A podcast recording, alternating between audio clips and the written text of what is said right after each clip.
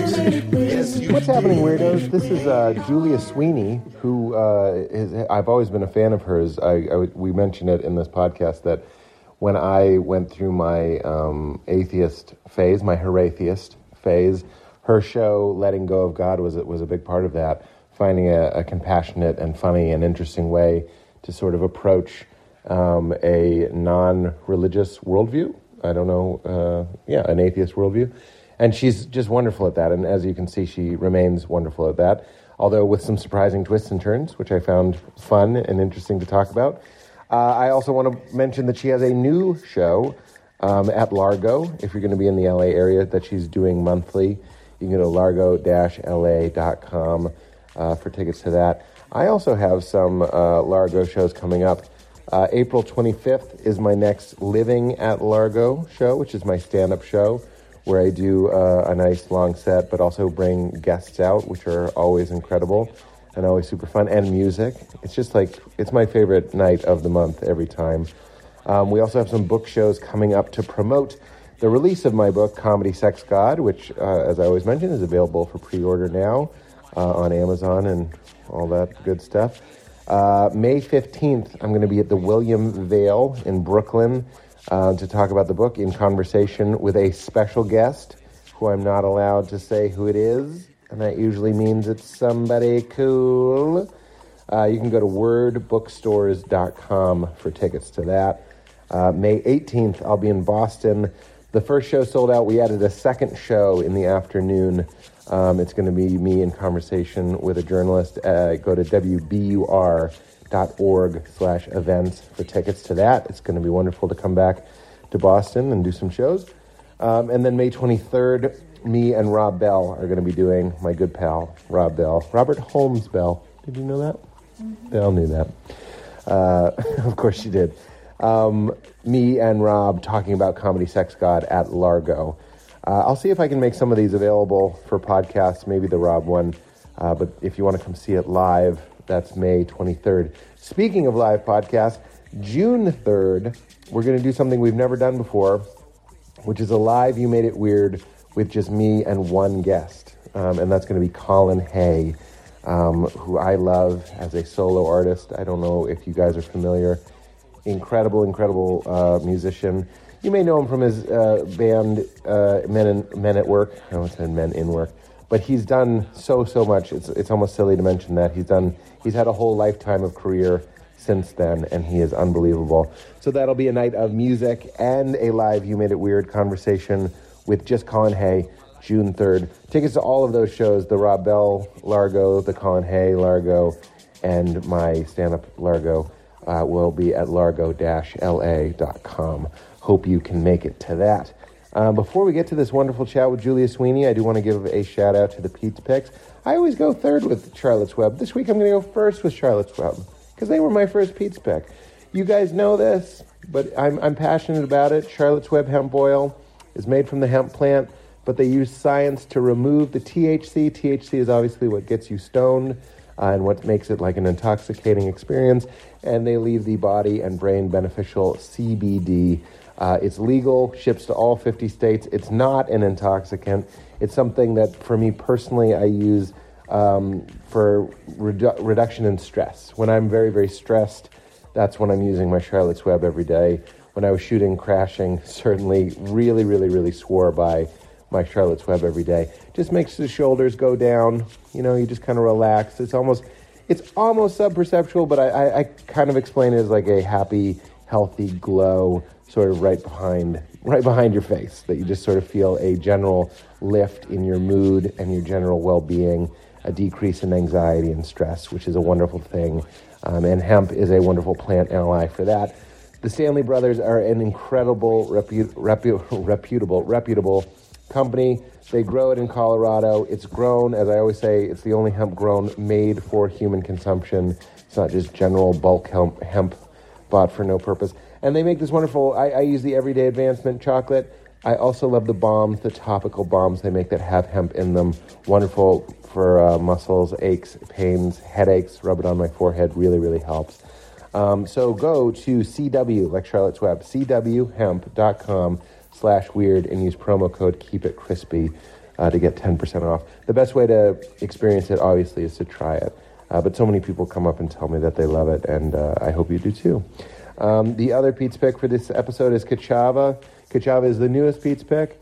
I love it. It is a plant based superfood drink uh, super mix. I'm not just going to say mix, I'll say super mix that I swear by. I'm going on the road tomorrow to promote the book and do some stuff in New York. And the quickest and easiest way for me to, first of all, eat breakfast uh, in the morning when I have a flight is Kachava.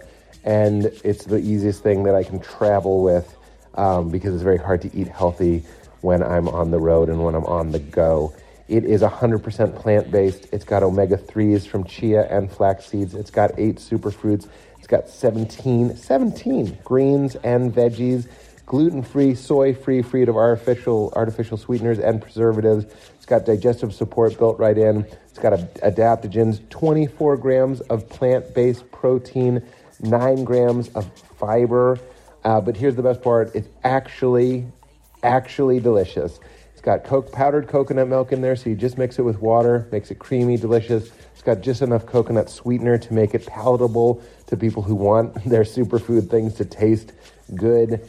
I make it with just water. You can make it with almond milk and maybe some frozen strawberries if you're nasty. Tastes like strawberry chocolate ice cream. Makes you feel amazing. It's basically like a nutrition overload. One Kachava smoothie, I would wager, has more nutrition than most people would get in a month. It's incredible. It's got maca root in there, it's got cacao. All of these are worth a Google if you're wondering what superfoods can do for you. But it makes you feel incredible, and it's a wonderful and fast meal replacement. It's as close as I've come to a meal in a pill. It really keeps you full for hours, and I love it. And they give you 20% off. I reached out to them because I love them. I said, Can we get the weirdos a, a promo code? They said, Yes, 20% off. Kachava, K A C H A V A dot com slash weird. Just go to that site and make your order. You'll get 20% off. And the third one is me undies. I'm wearing my me undies. Oh, they're just gray. They don't, not all their patterns are. Sometimes I get some like more formal ones. Just your, you know, your basic, your blacks and your grays. You know, when you're going out on a on a fancy evening or whatever. But they do have a lot of fun prints, Star Wars prints, pirate prints. They got polar bears, they got penguins, they got all sorts of fun things that literally I'm surprised at how much it puts me in a good mood when I'm putting on something. The first thing that I put on is something that is bright and fun. But the best thing is super, super soft and super, super good fitting. I actually just went up in a size on my MeUndies because uh, if, if you're on the on the bubble and they do have fitting stuff on the website, I go a little bit bigger because they are perfectly snug and wonderful.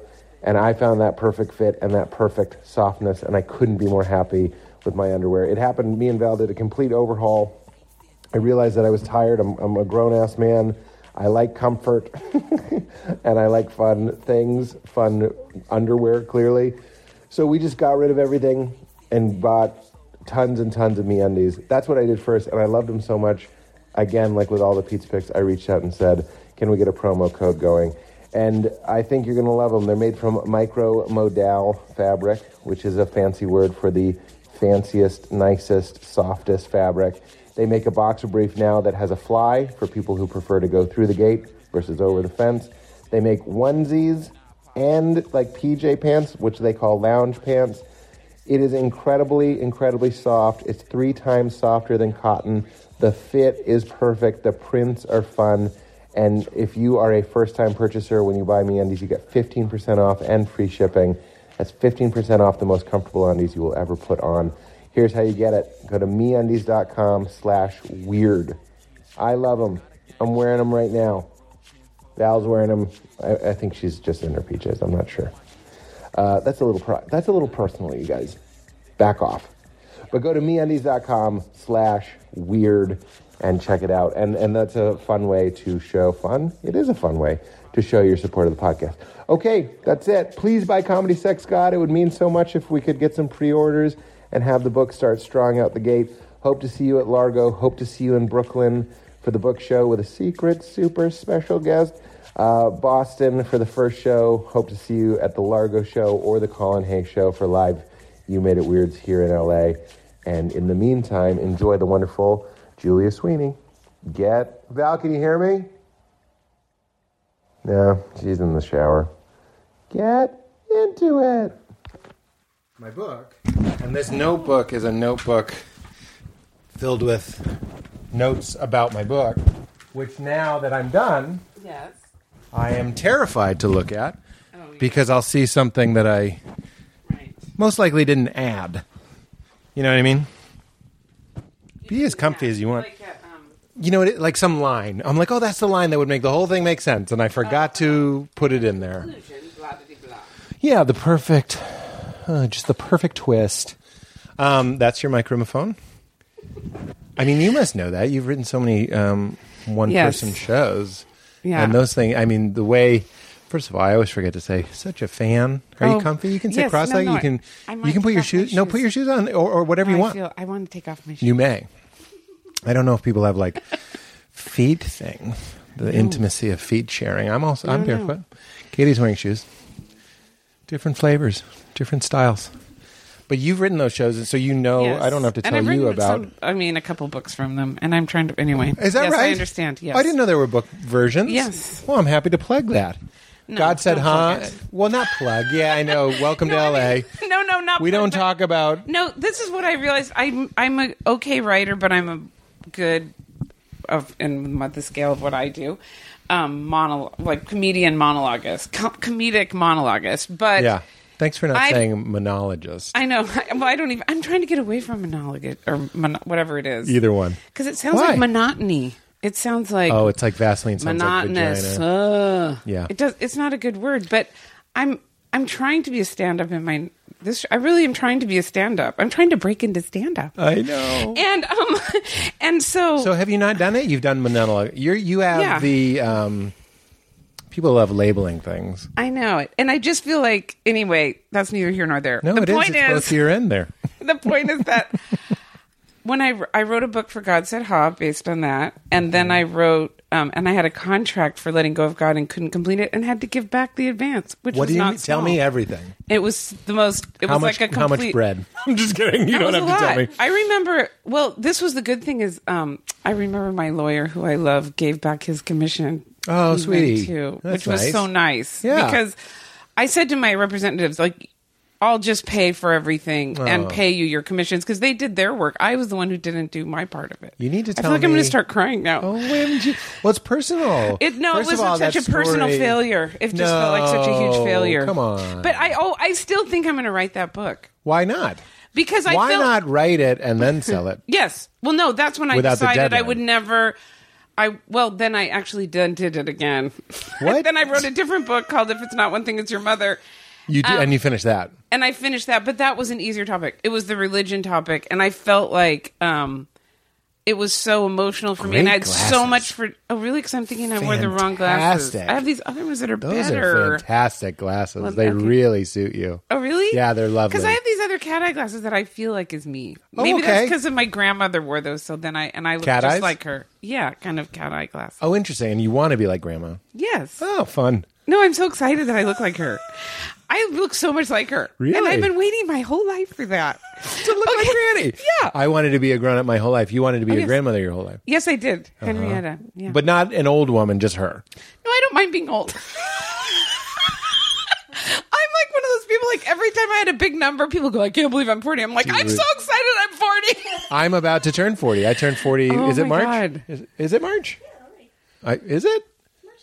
March 7th. It's tomorrow. Wait, is it today? No, but it's been March for a week, and I'm like, is it March? I love being a comedian so much. Outside of time, I turned Mar- uh, 40 this month, and people are like, oh my god, and I'm like, no. When I turned 30, it was the same way. Yeah. any age, I'm I'm so Yeah, with I'm you. happy. And I misquoted it as a Native American saying, and I'll never do that again because people get very upset when you do that, and I understand why because they're sort of like a catch-all group, Right, You know, yes. like They are- ancient yes. Oh, China yes, right. or anything, which is like something Still- wise. Yes. I was like, oh, it's a positive stereotype, but it's still a stereotype. Right. But there is an expression that is not Native American where someone said, no wise person ever wished to be younger. And don't you love Oh, that? Isn't that'd that be- good? Is that? I guess it's sort of complimenting yourself, though. well, it sure is. But what else am I to do with myself? Put me down? No, because now, but now I feel a little bit sad about it.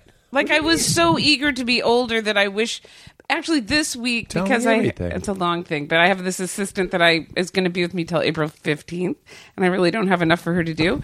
So I've Then been what? having her digit. Well, then I really can't afford an assistant, and I don't need one either. But and I love her, but she's been digitizing all these pictures of mine, like everything up until I had a digital camera. And when I look at myself, and I look really beautiful in these pictures. And I know that at the time I thought I looked fat and ugly. Yeah. And I, it's a really emotional thing that I didn't just, and I think the age thing was part of it because I think I never felt like I could compete with the women that were my age. So I was just hoping to get older and out of the range Age of into your having body. age into my body in is a good way. I mean, like I actually do a joke about that on stage. Like, I finally my age and personality are all have met as Yeah. one, and I think that's really true. I feel that's But- true for me, too. But like I was, I never fit as a young person. I was too serious about some things and too jokey about some things and inexperienced. Like I was always out of whack. But when I look at these pictures, I feel sad that I didn't let myself like pursue show business the way I think I could have if I had just looked at myself and said you're pretty enough. Like I would never have gone out for any role where someone could be attracted to me. You said no. yes, I would not. So it do wasn't that. like a Hollywood cliche, like, sorry, No. Julius, baby. No, I mean I could blame it on them, but the truth was that I never You're thought paying them that. commissions they don't deserve. You're very nice to them. Very nice to them. Very nice to them. But no, this is a huge thing. Is like green lighting. I still catch myself having that jealousy. It's stupid, but I, somebody tagged me in a photo that Mulaney, my friend John Oh, Mulaney, yes. Oh, and I who was I like, love oh, so so, much. I look, I me too, and I looked at his account and it was like a fan account, like dedicated to him, and so someone else is running it. Right. And I was like, of course, because he's a babe, and I caught myself Oh, that's so having that funny. old pattern. I, I'm not trying. John is more of a heartthrob than I'll ever be, and that's fine. But I it It's so funny reminded 'cause me I of don't- that feeling. He's a perfectly good-looking guy, and it's also because He's I'm our older. Kennedy. I don't even think of like now. I don't. I really am on the other side. I har- this this seems like What do I you like I mean? don't judge people that much by their looks unless for they're you. crazy good looking where Right. you know it's some other You're Jude Law. Yes, exactly. Yeah. If it's Jude Law, that's a different Then you go. then Yeah. you- do you have to mention Otherwise it everyone else is in the same thing when to you're me. saying they're in the they're in Grand Central Station? Right. Do you have to say very handsome? You know what I mean? And with John, very good looking guy, but I wouldn't be like No. strikingly Right. like That's what you're I'm gonna saying. I like would John not. Hamm you would. John Hamm, John you'd Hamm be I like, There's a fucking really Right. good looking man. Oh my god! Find and then, him. I know. I saw him at Largo. Bring Bring him with to the Sklar me. Brothers on Monday. Oh my god, What he's fun. funny too. I know. He was like how Alec Baldwin was when I was on SNL and Alec was younger. I like where you're remember just Babe like Baldwin. No, but you're just like. what if John Hamm Oh my puffs god! Like up? this guy gets every like No he's offense, on Alec. every level. I'm like, I just said, "What if Ham puffs up?" But remember, '90s Baldwin was almost Oh, yeah. exactly like Ham. No, no. Glenn Gary, Glenn Ross, Baldwin. I know, right? yeah, But I was amazed that he could be so funny because I think you have to be. damaged. Yeah, well, yeah, like something you're. Yeah. It's obviously you're Look at overcoming Ham's something. walk. Look at his walk. I'm not kidding. Really? You watch Mad Men? Yeah. Look at his walk. He over propinate- propinates. Like Oh, they're uh-huh. wide. Right. It's kind of like what I'm saying is you can see a sense of humor in his walk. He Oh. can't hide his humor in his Oh. walk. Oh. Yeah, I've seen every episode of Mad Men at least six times. Really? Yeah, it's, it's a problem. That's how I am about crashing. No, I don't mean to. shut up, no, no, I know we don't have to go there. No, but that's true. Is that real? Yeah, it is. It's, it's like Because as I know, you know this as a, as a maker of media. it's like we could talk about crashing this whole I'd thing. be happy to. I can't even get in touch, or it can be hard for me to sometimes get in touch. And I want you to speak about this, not Yeah. me, with the idea that people even enjoy what you do, the way that you enjoy the things that you're obsessed with. I, I, I have a healthy enough ego that I'm like, yeah, people like the show, Right. But if people are like, it's my favorite show, and I've seen every episode six times, I'd be like. That's ridiculous. I just be like, right. it's not. like that's it's not something's the wrong. with same. it. Yeah, I do feel that way. If somebody Yeah. comes up, actually, somebody just somebody were at a restaurant, or like the waiter or something was like. At Cantor's, that's right. It was at Cantor's. It was so funny. And he said, "I love God said How so much. I still watch. I have it on DVD. Which- I've what- what watched movie? it. God said Ha. Yeah. my first monologue. Shouldn't, and he have, shouldn't he have sang it? It's an it's a delayed Cantor's joke. It's a Cantor joke. that's a good one. There's 28 Jews laughing. Observant Jews are laughing right now. Oh That's a joke my husband would make. I that's but going back to what you were saying, I've aged into my personality. Yes. When I was 25, I used to do jokes. Right. Um, oh, I want. to I think it was Max Silvestri and John Mulaney helped me talk about how I was like a dorky dad, even though I was Oh, 25. yeah. Mm-hmm. And I didn't have kids. And that was this like click moment. Yeah. And now I am a dorky dad. Yeah. And I'm already embarrassing Isn't my that great? daughter. And, she's a baby. I know, but that's so perfect for you, especially being in great. show business. Like your stereotype, you've reached. I've Like, reached right, your my- stere- reached- and I, but I, I'm reached your hoping that's true stereotype. for me because I Yeah. feel like when I was spent my 10 years out of show business, I thought, well, I wasn't, I didn't even think I wanted to be an actor anymore. I just thought I wanted to write only. But when I Mm. After- This is realized post S. this is just yes. say yes so now. I just I just moved here from Chicago. Okay, so where I spent Wait, 10 now? years, yeah, You live here now? yeah, Oh, what a mitts. and I moved into my house that I bought and when I was on SNL. You still had it. Yeah, What I was it, rented it, out. Airbnb? No, it was I rented it.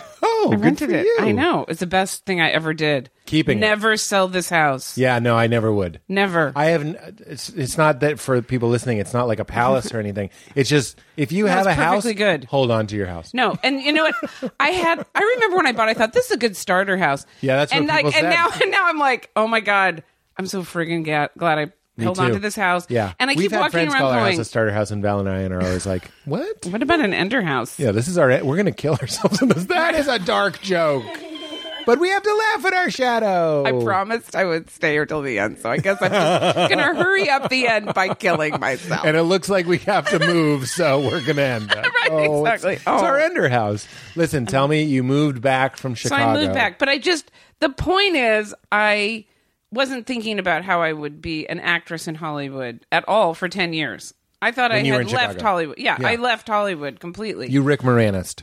yes. Yeah. Oh, Rick. Oh, I What a love him legend. so Did you much. know him? I mean, I met him a few times. Yeah. What a what a great. I have mean, his albums. I even have a, one of his songs on my um, pre-show list because he, you know, Really? he have you listened to his same No. singing? Oh my god, he's so funny. No. he writes really funny songs. What are they, big band? No, they're yeah, they are kind of like um, country. Well, he does all different styles. Really? Oh my god, you've got to get I it. thought you were doing a comedy fun. no, no, Rick Moranis has albums. Yeah. I get no kick from Yeah. champagne. no, he does. You know funny that's Rick stuff. Moranis? Yeah. Wow. Yeah. Okay, fun. Okay, but the point is, Yeah, tell me. when I came back, when I decided I wanted to earn show earn more money, I wanted to go. I wanted to earn money again, Mm-hmm. and I was coming. And my, I was waiting for my daughter to go to college, Yep. and um, she Like waiting finally. for Mulan to use the two arrows to climb that. No, to use the two pride and respect. You know Oh, what I'm yes. talking about? Oh, yes, To climb the movie. pole to get the Yes. arrow. Eh. Your daughter's name is Mulan. yes, I know. She named her after the movie. no, I did not. She did. It's on the record. Put this in a time That was her capsule name in China. and send it to space. No, it's terrible. Okay, but I you real- changed it to Mulan. I did. Well, I did. She showed up. I changed it from Mulan. No, her name was Tracy, and she showed up, Tara. and you were like, "Your name is Mulan." All right, if you want, if you need to believe that, I will let you have it. But that is not what JK. happened. in the house. You were explaining to Val that her name was Mulan. When you, when you, Yes. it sounds cr- crass to say you got her, but when yes, she well, came no, into we, your we life, say it like that. When I Okay. got you, when you got her, when I made the big down payment, Yeah. I got the first installment of Baby, you got it, and her name was Um, Mulan. and her name was Mulan, which was a shock and a horrifying thing. Because Mm-hmm. Was the movie out yet? yes, Oh. it had So why didn't you just change it right away? I did. As soon as I met her, I changed her name. I changed her name. As soon as they said her name's Mulan, the guy in China said, You should keep it as a beautiful old Chinese name. And I said, I live in show business. I live in Hollywood. I work in show business. I can't have a kid named Mulan. It, people will Yeah. think it's the only Chinese name I could think of. Right. It's a stereotype. I can't have that. Right. He, of course, didn't understand what I was saying. I said, Name her Tara. They took Mulan away. I named her Tara. She would not answer to it. I Uh-huh. As a baby? as a baby. How old? It's 18 months. Eighteen months was already Mulan. Yeah, she's like Wow, Oh, John Mulani. she would look I'd go Tara and she'd look she'd go like this. Wow. Are you talking to someone I don't see? fun. And then finally it was like, okay, she's Mulan. Then when I married my husband, she was 8. She legally changed her name. So she was 8. She decided I'm Mulan. And then I start I had started calling her Mulan. Like by the time she was 3, I was just calling her Oh, Mulan. she's Mulan. And when she went to preschool, they said, "What's your name?" And she said Mulan. Like people would say as soon as she could understand, she'd say, "I'm Mulan." Wow. Yeah. So then I felt like, Yep. God, she came with nothing. I'm going to take her name away. Right? Like, yeah, no, let her keep Mulan. I know. Uh, And by the way, people don't even really know Mulan. Go to Disneyland. You see any Mulans? Yes. You do? yes. Really? No, everywhere we go, it's like There's Mulan. Mulan. Oh, Mulan, Mulan. And now there's Yeah. a new live action thing. Actually, only this year, she's a freshman at Ohio State University. Oh. She said, Mom, now I get why you didn't want me to be Mulan. Yeah. She goes, Because now everywhere I go, she goes, The good thing is everyone remembers my name, but also people go, Mulan, oh, Mulan, your name's Yeah. Mulan. Mulan." Welcome to white people. Right, exactly. That's her first one Right. woman show. Welcome to white people. So my name's Mulan. I I'll know. pause for you to take that in. I know. Yeah. Anyway, I just wrote the opening. Um, Oh, we're talking about being obsessed. John Hamm's funny in his walk, and we are and you were Oh, saying that's that you right. loved crashing. I love See, I'll always find a way back to you love crashing, but you must love crashing crashing so much. you just moved. I love it so much. You uh, you moved here to get back into stand up. So of well, course oh you no. love Okay, well crashing. this is how that happened. First, I thought I'd just be a writer Mm-hmm. because I thought I wasn't I have, you know, I thought I wasn't pretty enough and there's a lot of trauma about body stuff for me. Like I felt like I Anyway, I just thought don't be in show business that way where you, people are taking your picture or anything. I don't understand. This was recently. Well, yeah, like 10 years ago. Well, when I left Yeah. LA, I married my husband, w- moved to Chicago area, and just really dropped out. And then I thought I'll be a writer. What? How did that feel? By the way, to slow you down. A little bit? Fantastic. and I'm so glad I did it. you Rick Moranis because I always wonder how Rick Moranis dream guest by the way Rick Moranis if, Oh. if Rick is a quiet listener of this podcast dream guest because how many times I think about him oh, I love that him so. that sort of fantasy though Yeah. of everybody a lot of people in showbiz I know Yeah. have some sort of exit strategy where they're Right. like don't you just want to get out of this town Yes. and he did it yeah. and I know that his wife was sick or died or something. There's Yeah, a very sweet. yeah. that- that's not to say, oh, what a juicy story. I'm saying it's an amazing story, and he he did it for his family, Right. And it deserves recognition. But it's Right. also just somebody I'd like to talk to. But you did it as well in a, in a different way, Yes. and, you it- didn't go. Nobody's stroking my ego. No, because I thought no one's Was. making me feel bad. Like I, it's like, oh my god, I can, I got a crew cut. Like I was like, I didn't have to care what I looked like. I, if I didn't open my mouth because people would recognize my voice, I could, was completely anonymous, and I'm not. I was never famous enough to have it really be a thing, but um, I mean, it was like everything. There was good and bad about it Right. you know, I mean, there were, the bad thing was is I didn't really go far en- away enough. Chicago, you mean. yeah, because there Where was would you have gone? London. well, no, somewhere where really there would be no association with me at all. Hmm. Like I don't Uganda. know the you know near the North Pole or something where they don't have TVs. I don't know. I mean, I, I- that's Chicago making it sound is- like I was famous. It was still weird in this suburb because first of all, I was much older than the other parents. Yeah. That was a big change because here I was like a normal age What parent. suburb are we in? Wilmette. Wilmette. Yes. Near it's Lisle? Just, no, it's just north of. It's, Took a guess. right by Lyle. no, it's by Evanston. I was gonna say, I bet you lived in Evanston. Well, it's, my husband's business was in Evanston. you could Is. just live in Evanston. It's a great movie theater. No, I know. Um, um, no, I liked. If I'd moved to Evanston, I probably would have stayed. Oh. But I Um, moved to this suburb. take that, Wilmette. Well, no, I mean, yeah, I, there was. I did like it. what do you owe Wilmette? What are you friends with the mayor? Yes. you, actually, man. actually, I am. I did all kinds of stuff for the city. I was doing. Of course, I got involved in stuff oh like. my god! And then they would say um, they want me to be more famous. It was just "What do you mean? They like, wanted they a want- more famous could you- person." No, but like they would gin up my f- level of fame to make it good for the city. oh like my god! You know where they wouldn't have done that? Los Evanston. Angeles. Yeah, no, Evanston. Well, Tim Kazurinsky's in Evanston, so Oh, I I, don't know who we that were is. friends. Anyway, um, Wait, who's Tim Kins? he oh he was on SNL and but before me just for a quick minute, Okay. but very funny guy. I believe it. this is what I learned me- moving away from Hollywood. Tell me Uh, everything. let me just tell you. Okay, this is the overall thing. Yeah. I learned to fall in love with Los Angeles by moving. I had to move away for 10 years to realize LA really was home. Ah. Because while I lived here before, I thought, I'm from Spokane. I'm not a showbiz person. I had a very big identity about being not a show business person. And that I was almost sort of, you know, here for a minute, but I'm not, this isn't my home. I wouldn't say LA is my home. People say, where are you from? Oh, I'm from Spokane. And then I moved Right. to Seattle. I'm a Pacific Northwest person. Right. Right. So I had a big identity about that, about myself. And in my mind, I really cared a lot. I guess it made me feel like I was a better person or something to not be Hollywood. Yeah, You know, totally. right? Then I left Hollywood It's an and I insult. People go, realized, she went Hollywood. right. That means yes, you forget right. birthdays and Yes, like you, you don't, don't, like you're a your mom's narcissist. cooking. And, yes. yeah. went Hollywood, I don't send birthday cards and my mom's cooking is terrible. right? But but Hollywood just means honest. exactly. I'm just kidding. No, but I'm okay, just this kidding. There's is the some bad biggest. The things. first biggest shock was Yeah. pe- people are not funny outside of the comedy community. like I was so shocked was by drinking. the I would have unfunniness laughed more. of. Oh, I know exactly The what you're talking world. about. The, you know, do you remember Like, when you it went was a shock. when you went to college? Your daughter's about to have this. You go to college, and you come back uh, home for Thanksgiving that first time, Right. And you go like, oh. I, I thought everybody was so special and good looking, but now you've Right. been in this place where there's people Right. from around the world, Right. And you're like, oh, there's like all this Oh. other stuff. so Oh, I had that feeling. right. feeling it was actually around the time real life crashing when I was really handing out flyers for the Boston and I went home to New England, Boston. It's confusing. There was a club called the Right. Boston in Manhattan. Then I went back to Boston for a holiday. Right. And all of my friends that I thought were so funny, no disrespect to them, but I was like, You're doing Sandler, Right. you're doing Oh, Jim right. Carrey. Right. You're quoting No, no. Oh some yeah, guy and you're that's not a even perfectly acceptable thing. you're you not just even quote other footnoting. people's I comedy. just said Robert Klein, and you didn't even footnote it. I know. Yeah. a whole. Yeah. I realize I some of the my uncle he passed was one of the funniest people in the world, and and he was. So I'm not taking anything away Right. from that legacy. And he was doing Archie Bunker.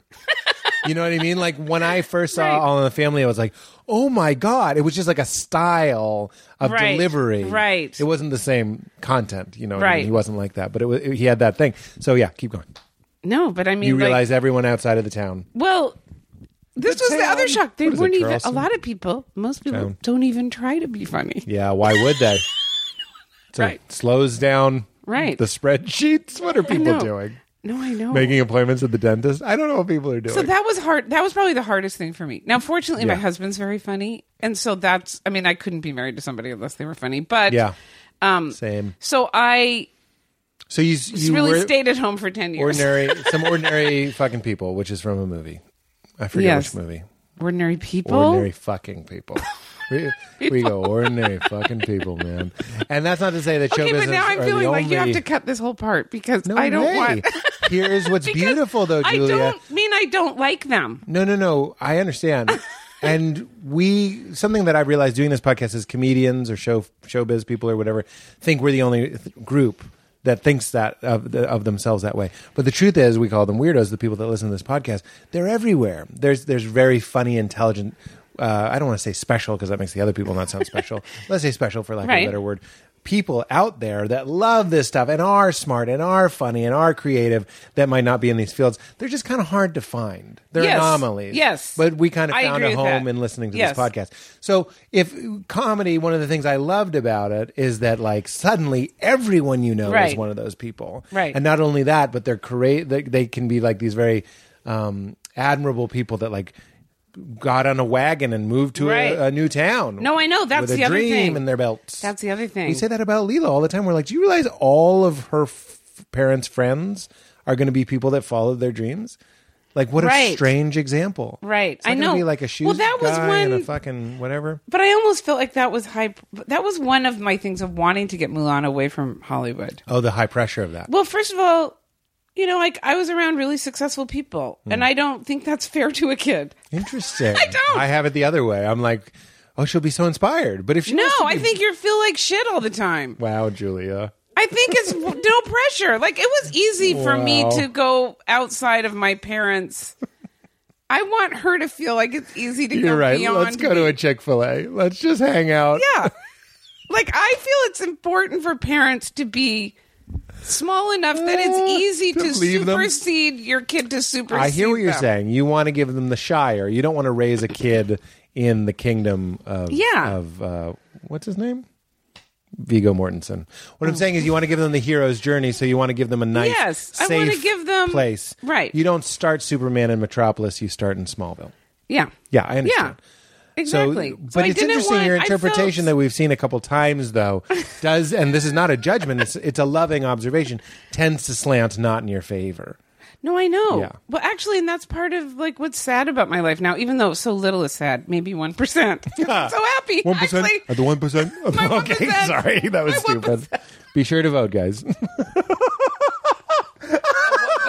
stupidest That's way a to pretty get people to good- vote.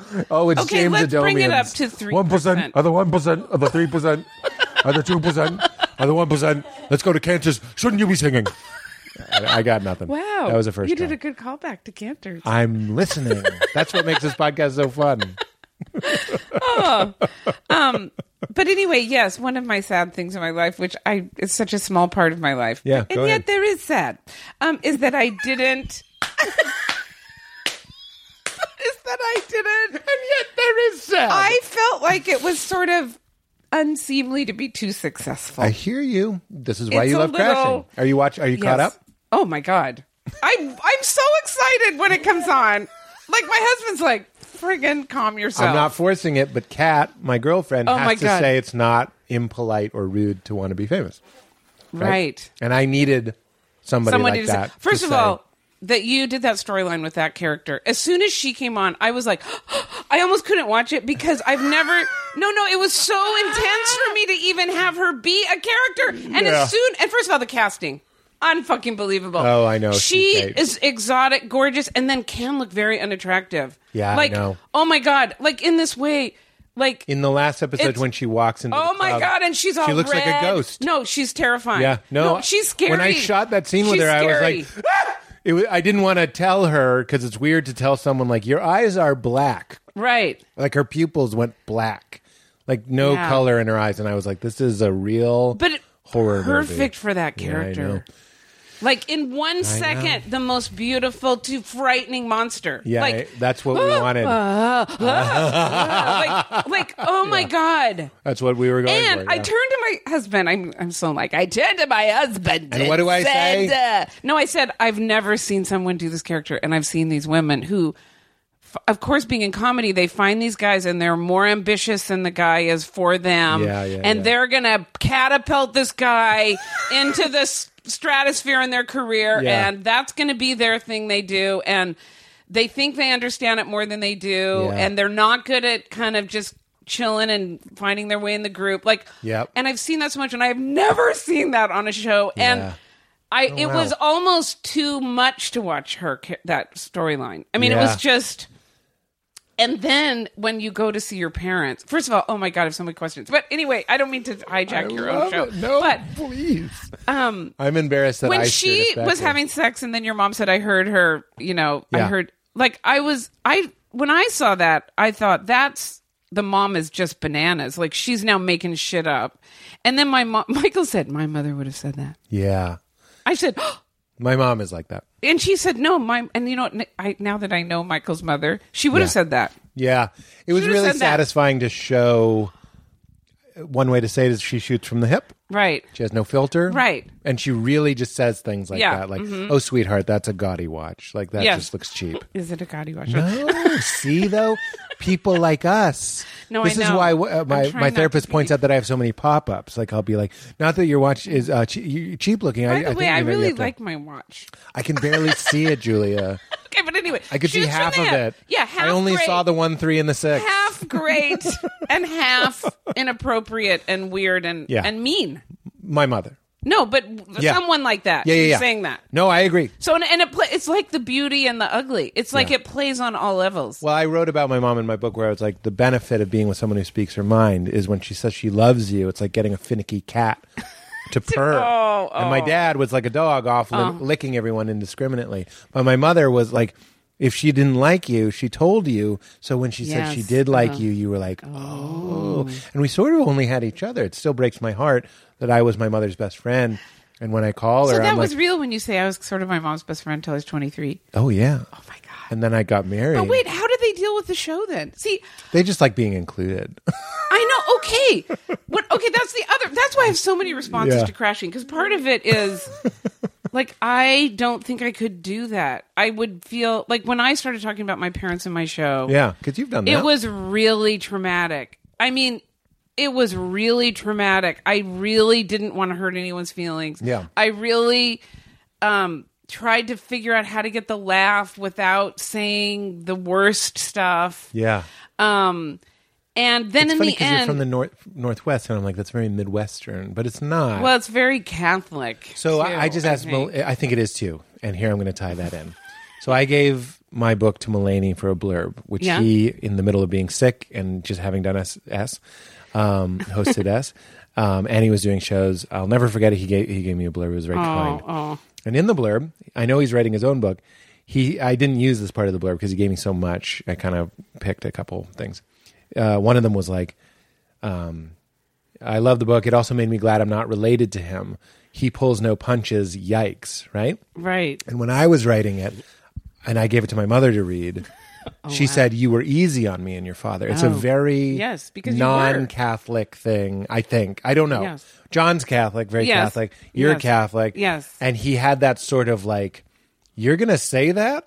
I do worry about it a Yeah. little bit, but like in my experience, like if you're being And it's true not just and your funny- parents; it's people being worried about your parents on their behalf who don't even know your. No, I parents. know. Clearly, You know, John like- John made the joke. He was like, "May- maybe don't show it to your dad.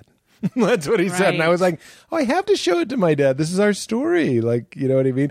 I think it's loving. I think if you write about your parents fighting and being weird and that making you who you are, that's all in the game. It's not from like a Yeah. now I have the last laugh sort of way. Well, no, but it could be you f- were not good at this. I mean, like my dad. Well, I don't know about your situation. Tell me yours. But my dad was a, a wonderful drunk. Like he was an alcoholic, but you went to Al-Anon because of how your mom reacted to your dad drinking, not because of the dad drinking. Oh, that's You know, hilarious. like because my dad would get drunk and quote Keats and tell you, "God, you're so beautiful, and I'm so proud of you." Oh, he was like a Like- sappy, yeah, like a, sentimental. yeah, like he, but not It even opened so him much up. sappy. Like yeah, it made him a nicer. Well, he was nice anyway. He was a nice person who got nicer when he drank. Really? Yes. If I was your therapist, and I'm not, I would say you're not being honest.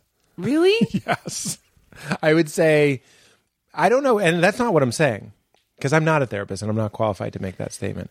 But if I, whenever I see drunk ad- adults with children, I go, these kids are picking up on everything, and drunk Right. drunk adults Maybe think I wasn't because you know they're what? just being I like was a little drunk. Yeah, no, that is so funny.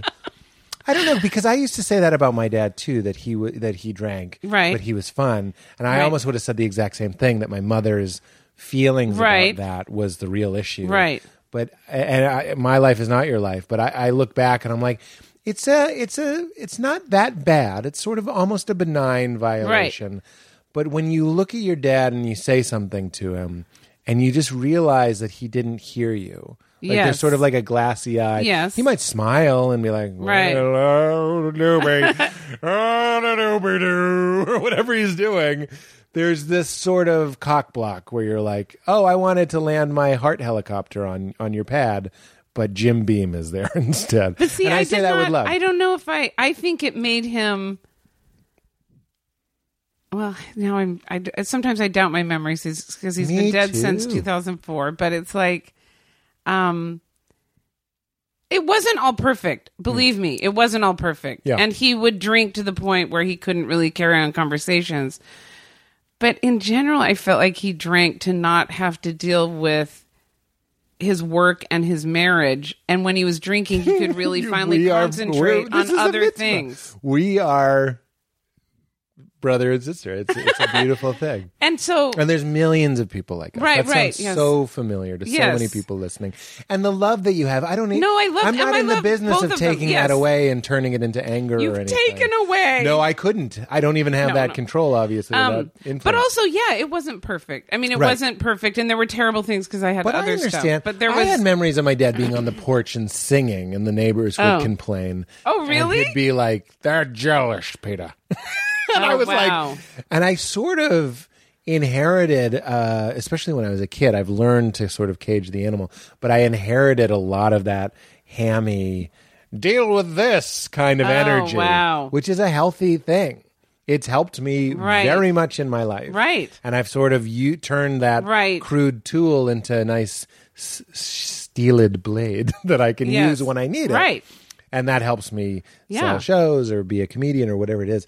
Uh, so I, I'm grateful, and I wouldn't change a thing. That's that's the the weird thing. No, I You're wouldn't like, either, yeah, yeah, actually. yeah. But is that where you started becoming talented? I know you had five brothers, sis, Ye- or you're yes. one of five. I'm one of 5 Um, Uh-huh. Which there's one? Three left. I'm There's the three oldest. left. yeah, two, Two have died. Two. Yes, two. I know you lost your brother to the to the cancer, cancer. and then I lost another brother to um, alcohol. No and shit. opioids. Yeah, Opioids, man. yeah, and alco- alcohol. I've lost so many God. Oh, friends. Yeah, it's to- really it was fucking- sad and yeah. horrible. It Yeah. was so sad and horrible. And that was only like how many years ago? Five years ago now. really. And um, it's only just now that I remember the good Bill. Like That's I your was brother. so yeah angry. By the time he died, I was so angry at not It at was a long- him. It's I think I don't even believe in free will. That can be another topic. I, I think love that he topic. I'm going to write it just- down. Okay. Okay, he My brain told me to lived write it the. down. In fact, I thought about him this morning because there's a bunch of homeless people that are about a block and a half from me, and they're. I walked past them this morning, and I felt angry at them, Mm-hmm. and then I don't like that that I feel that way because I don't think they had any choice. I think they're I understand. everything that happened to them led them to be at that place and i would be them if i were them Yeah. and i don't and like but if you see a kid who if you see somebody who's we generally think has no control over their fate Yeah. um you have all this compassion for them but we don't often have as much compassion for adults Yep. who have equally less control little control over their fate agree. and I, because this one was drunk, obviously drunk, and she was going ah with her tent, you know, like she's kind of moving around in a way that Bill would have been, and like so many of the people in my family, like just a lot of alcoholism. Thrashing. And I felt this, um, why are you this way? Why are you and you know when did you get a job? Like at the worst part Right. version, like why don't you just live somewhere with a roof over your Right. head? You I know, like- do it. right. Uh, my taxes No. pay for this bridge. And I because I like to Not think trying to of be funny. ways to do things for that I think are helpful to people, but I I- I think I can't do anything with homeless people, even though I care a lot about it, but I can't do anything directly with it because my I have a lot of Baggage. hostility that is Mm. unfair towards those people. I intellectually totally understand that they are there because they're them and I'm me because I'm me and we could switch in a minute and I would be them. I don't think they've done anything but respond to their environment biologically and through their experiences And their brain. Just the way anyone would be. Right. They got whatever they got. Same with me but I can't feel upset when I look at them. I feel mad at them. Hmm. Yeah.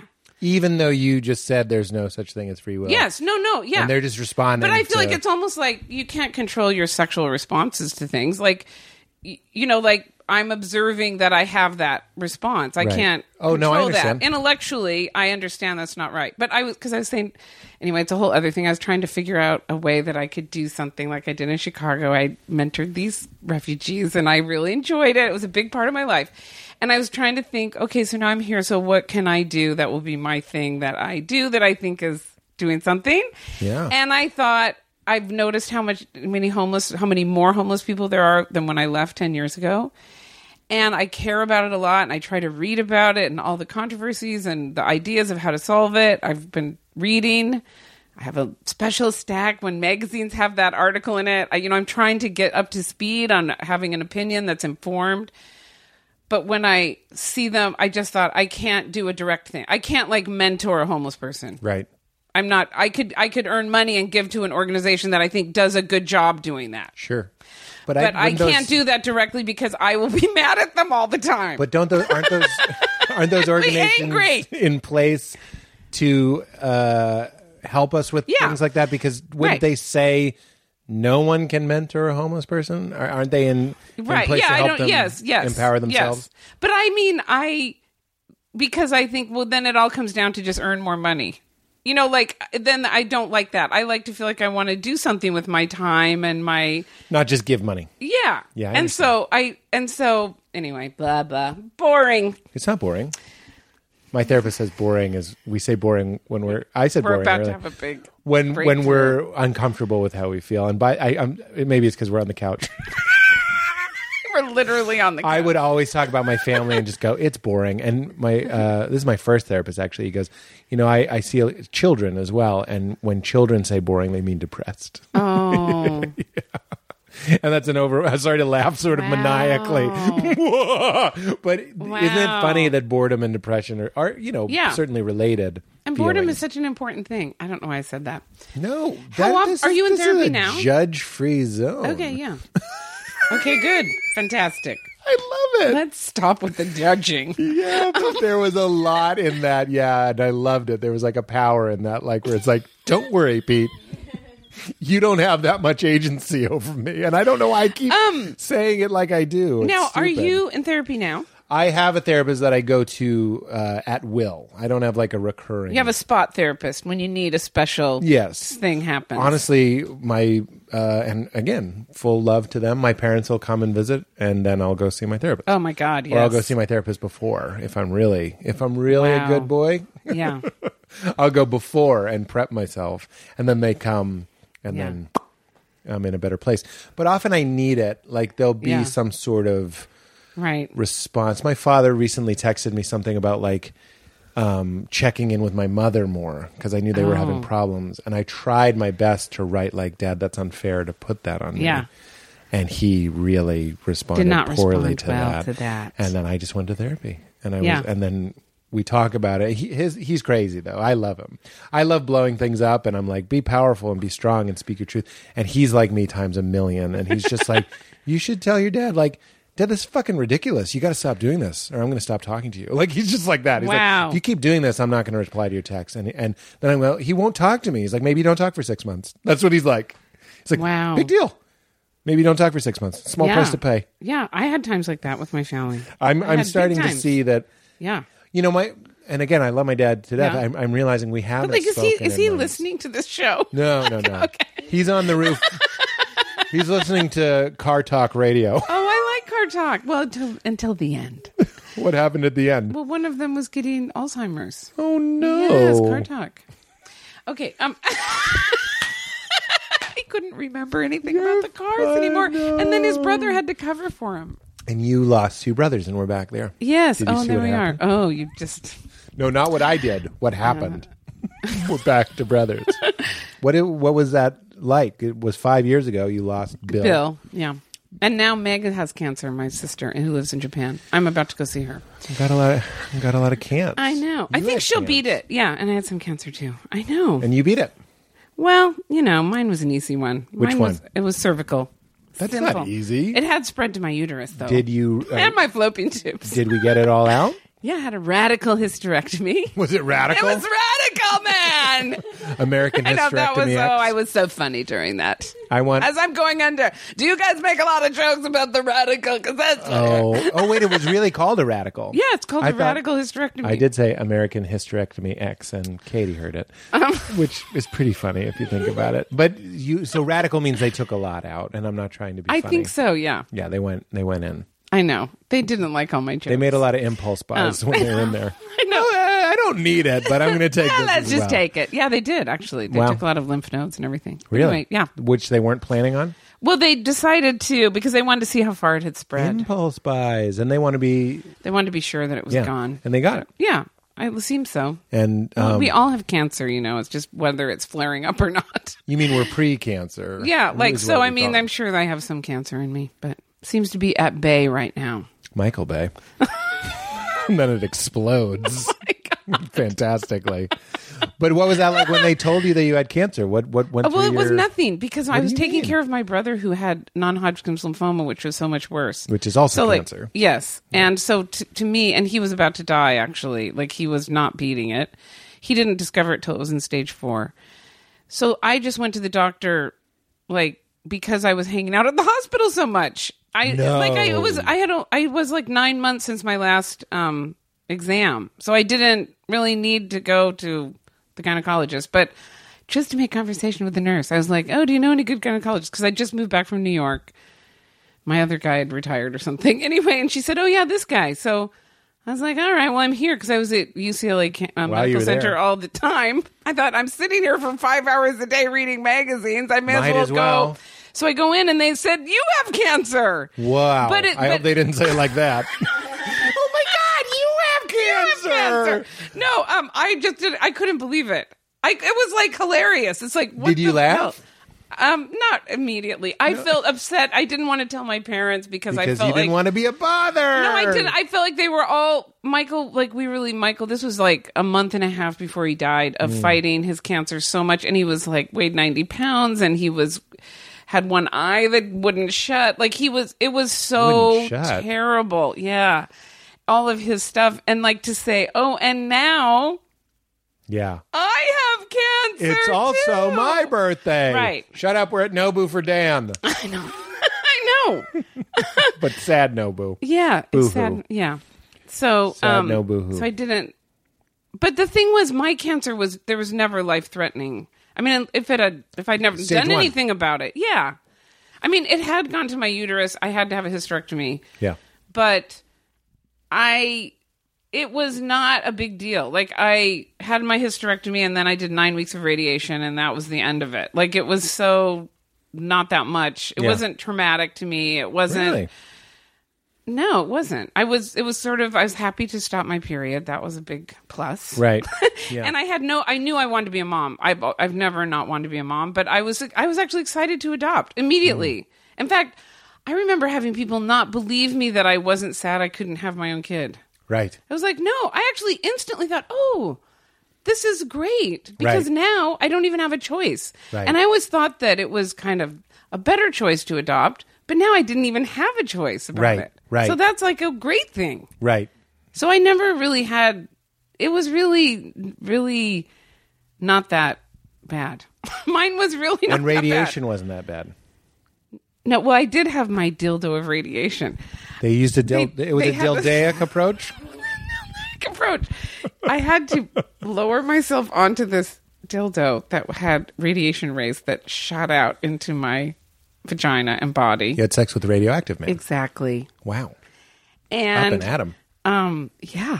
I didn't, no, no, it's uh, it was, and then you had to stay on it for thirty minutes. Like you had to and not move. You had to Wow. lower yourself on this thing, and it was so. And then they they it was I a whole contraption. It Can't it was like believe what no, you're no. It telling was so me. that part was so funny because it was really like um, it was like what's that movie about the guy who the gynecologist, the twin brothers and their gynecologists, you Uh. know, and they do creep. They ma- they develop equipment that are really creepy equipment. it was twin like that. guy no collegists. Twin guy Um, no collegists.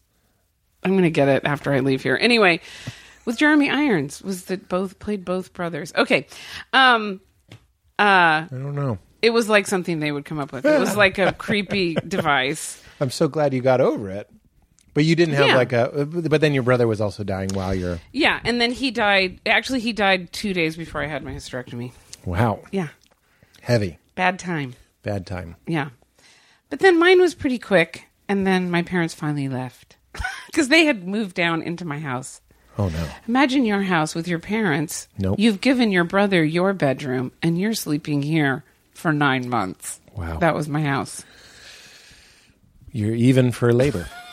Nine months. Nine months, yes. Wow. Yes. So even it's funny that you say that because we imagine these sort of picturesque, like you know, everybody's bonded together under this common cause, but of course your Oh, family no. is still your Oh my family. god, yes, no, no, and it was really. That's why when I did God Said Ha, I felt like I cleaned up so much of my family to present them as just a regular quirky family during cancer. Right. like, So you so it was that true goes when back my to what mom we were read saying. it. Yeah. She was like, she was totally fine with it because Yeah. she knows what I could have said. That's right. I had a fake conversation with my dad in my head today about the book where I was like, Well, imagine what I could have said. Like I Right. thought I was very nice about everything. But I'm really proud of you for I like when I watch Crashing, especially when your parents' characters are on, I I feel sad I couldn't go there. I couldn't have done that, I don't think. Interesting. Do you And I didn't- wish I I'm so admire that you do it. And and it's so honest and real and I feel like I you know, people compliment me for being so honest and real and I feel like, yeah, but it's hardly even honest and real. Right. It's really 20% in, that baby. Like it it is I like I tell feel you- like you're like 80% in. Like I feel very admiring of That's how you very sweet. handle it. That's a key 20% that we edited out, though. yes, Because I yes. would always write it real. For example, my mom sits on my lap and my dad says, get off his lap. That doesn't happen. My mom sits on my lap and my dad goes, what else is new?" Yeah. You know what I mean? Not anymore. Well, except that you know what I have to say. that part I was like, well, what's wrong with that? yeah, that's funny. Like I thought, why can't she sit on his lap? In He front has of this his son. girlfriend. He's enormously big. You want to sit on his lap. That's really funny. Like, why just sit on his lap? That doesn't seem But you weird. saw on the first season the mouth kiss thing. Yeah, and all yeah, the that was so stuff. funny. Oh Yeah, my but even God. that is is downplayed. To a Oh, certain okay. Extent. Oh, wow. Not downplayed, but I mean, certainly not exaggerated. wow. Maybe the the number of kisses we did for one take, we did like a comical amount of kisses. But I mean, like, and then there was a, there was something that I could never communicate about my parents, which is what I always say about them with love. As I go, they're not people. I would always talk about them.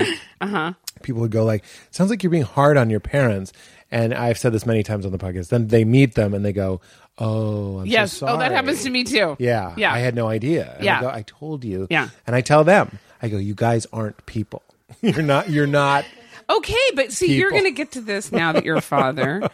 so my feeling in general is parents are fair game. You can your parents are fair game. You didn't Yeah, pick them. the you giving know, tree. Like, right.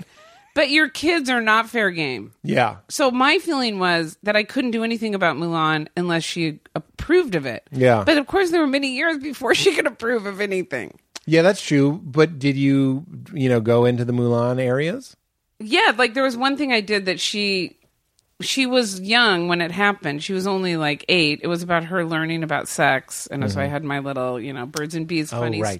story. And she, you know, like she's twelve now. She does know about sex, and she has teachers coming up going. I can't stop watching your mom's video on the TED, you know, what because Yeah. it became a TED talk and had Yeah. like a million views yeah and it was very obs- like she was like what are you doing right like Talk- you can't talking you about her. can't what was like the- i'm embarrassed what now was her involvement in that what was the story it was all about her um it's now i'm like i'm so forgetting it it was popular um roll in the clip yes, it- um, just roll in the clip. She's just very funny about it. Like she's like, it, I mean, it's it's not that different than everyone's thing, but it was like, you mean like she doesn't? She's doing a report on frogs. She goes, so I'm talking about the eggs of the frogs and that the male frogs like. Um, squirt this like sperm like substance over the eggs, and then she says, "Where are eggs in women? Like, is it the same for people? Oh Yeah, yes. yeah. Where are the eggs in women? Well, they're in their inside women. Where inside women? Well, kind of in your vagina, well, a little above your vagina, sort of in this area. Oh, and where? Well, where do the men squirt their, you know, like s- their Right. sperm? And then it's Right. like, well, they it comes out of their penis. She's like, where they go to the bathroom? I go, yes, the same place. And she was like. Oh, gross! Oh, gross! I remember That's thinking that. really gross. Yeah. And I go, and then where do they well, how did they put it in? And then I have to say, well, they, you know, they put it inside your vagina. And then I do this whole thing. It's like you have your wom- humans have evolved so that women have a pond. They've evolved to incorporate the pond, like the frogs, Yeah. inside their bodies. Uh-huh. Yeah, that's and And true. then she's like, "How does the sperm get there? Well, the men put their penis in there. Oh my god." Oh, that's so gross. Well, how does he? Well, then she goes. She's eight. She's like, but mom, that could never happen because men and women they could never be naked together. That's what she said. Everybody get in line and get a cupcake. I know. And I go, well, there are special times when men and women can be naked together. She goes, like when? I go, well, like when you're older, you'll have a special feeling for someone. And then it makes you want to be with them in that way. She's like, and then how do you know what when it happens? Like, does the man say, "Is now the time to take off my pants"? Ideally. I know. And then I say, yes, that's exactly what they say. That's right. and then you offer enthusiastic verbal Right, consent. Exactly. Yeah. And then she's like, oh. And then she goes, but when do you do it? Like, how do you know? Like, do you just go to a party and everybody just starts doing it? And I go, no, you, you, you, you do it by yourself. Like, Oh, my And then goodness. she's like, oh. So it was just like it was just this funny thing of her, and then she then she gets into like, well, wait a minute, um, how does like Rob and Carl do it? Like we have gay friends. and then I in the this clip, which is kind of true. I got flushed. I go, well, um, they, I, I, I don't know how they. She goes, you don't? I go, I. don't- Well, I mean, I think I'm not. I don't know. And then we come home, and then she goes to the bathroom. She stays in the bathroom an extra long time. She comes out and she goes, Mom, I think I know how they do it. I go, Oh, you do? She After goes, a long I know, time I in the know, I know. bathroom. She goes, Mom, there's another hole down there where you al- also go to the bathroom. Maybe. And I was like, No Yes. way. I know. So she invents anal sex. So I go, Maybe. Maybe that's how. Wow. so a child could understand what millions of conservatives are struggling with. And then so I was like, huh? And then she goes, but what about uh, Jill and you know Kara, our friends who are li-" and then Yeah. and then I go, I don't know. And she goes, you don't? And I go, well, I'm like she's. I go, well, I'm like Jesus. I didn't realize I had to go from just the beginning of sex Yeah, all the way yeah, through yeah, yeah. gay sex Yeah. and how it was. Can we go done. back to the I know, frogs, please? right, I know. And then I go, I don't know. And then she says, call him up ask him how they do it. Like she had no like it was like, oh, that's oh, when does Jill come by again? We should ask her. Wow. Well, how do they do it? Wow. I Do you know. think she probably could have handled it? Yes, I know. Right? Yeah. It's just a little weird for you. Anyway, so I did this thing. I did it as a comedy thing. It was I don't know. It did a lot of people looked at it. Yep. And then um you know, and then she was older and people were still watching it. And then and it's embarrassing. Like she's like, "Oh yeah, somebody came and said, is now the time to take off my pants?" Yeah, she's friends with Rob Schneider. I don't know why that voice sounded like a Rob oh my Schneider god, character Rob to me. Schneider. No, that's another show. Um, Was he- was he in your cast? yes, I knew he was because you were in my Yes. cast. You know, everybody's oh cast right, of SNL It was when you were in high school. was when you were in high school. right? You know this. Whose theory is that? Uh, That's Lauren said that to me. Lauren said, um, "If you're on Oh, Everybody Mm, the show, I can't do his voice. If you're on the show Neither for of us four can years, do it. and it's the whole time somebody's in high school, they'll know who you are for the rest of their lives." That's true. It's weird. Wow. I don't. Is that still true? I think so. I mean, Mulan didn't even know about SNL because we didn't watch TV for 10 years. That's right. What? Yeah, she didn't know about SNL until somebody on the playground told her that. Tell me why you- I'm so fascinated. No, You I kept her really away from kept her. TV. Well, I didn't. It. mo- See, I'm actually not. Now I'm trying to catch up because I really dropped this out. is why you love crashing. You haven't seen anything. no, I've seen some things. I've seen a few things. You're like an Amish person. No. You're like the colors Oh. and the way that you move and sound Oh. comes out. I'm like, yes, okay. How do they sync all that up? Tell me everything. We're, we just this morning. I said, "Could you please turn Lila away from the TV? Like we don't let her. We're not crazy, but we're like No, Mulan we don't- watched a lot of TV when she was young. Okay. but when we moved to Wilmette, um, I don't know. We didn't. We didn't not watch TV. We watched a couple shows maybe, but we didn't. We we were really, you know. Anyway, we didn't. I No, tell really me. dropped out. I just uh, first of all, I That has to be deliberate, though. Most people, No, you no, know, not the sun really. goes down, the TV comes well up. part of it is I didn't want to see Friends on TV. Jealousy. No, not jealousy, just like You sadness. hate Rob Schneider. No, I don't feel jealous. I actually feel really happy for everyone. Like I'm so excited about people's success. Really, dru- truly. Like, But you don't wanna- But I feel like I should have tried harder. I I didn't. I Sween, wasn't ambitious I don't enough. See this? Let's work Yeah, on like I- this. like this I is the really- teetering seesaw that's not in I'm a your little favor. disappointed in myself I don't in my like this. ambition. I feel like I had a lot of opportunities that I was like, eh, I'd rather go. Like the two years before I adopted Mulan, I just completely dropped out and traveled around the world for six months a year, like mostly by myself. Like Post S, this is post, yeah, Saturday Night Live. This and is you like, felt like you had, you could have been. Yeah, like I look back and I think p- you could have been getting on shows. Like you could have been. I was really thought. I think. I don't know. I'm not trying to psychoanalyze myself. I think in a way I was embarrassed by the success I had, and um, I just felt like it. Sh- I don't know. I just. You're I, Pat. what? That's like Pat. no. She's uncomfortable. Doesn't want people talking to her. I'm assuming it's a woman because it's you. You know, uh, no, but Pat really doesn't even have a personality that much. that's true. But there's that uncomfortable when I think Um, yeah, of her. Uh, but Pat's actually e- mannerisms. eager. Pat's just such a misfit. yeah, you're right. Um, That was a forced Pat callback. but I guess I look back on it and I think I always thought I just didn't realize how quick life was going to go and how I look. I should have tried harder to get on things. I didn't like. I left SNL without a job. I didn't try to get a job. I'm, I'm always frustrating to my agents because I'm always like, eh, you know. And I was proud of it too, like because I'm not a show business person. Like I don't need to have these kinds of things. And then when I was prime time, I was like, you know what? I don't want to get on a show because I'm going to take six months a year and just travel. Because my idea was that when I adopted Mulan, I wouldn't be able to travel anymore. There's so much of the world I wanted to see. so I spent like a year traveling over two years. I would stay and work enough to earn my money so that I could go to someplace, all- South America, Asia, all through Asia, Europe. Anyway, went all over the place.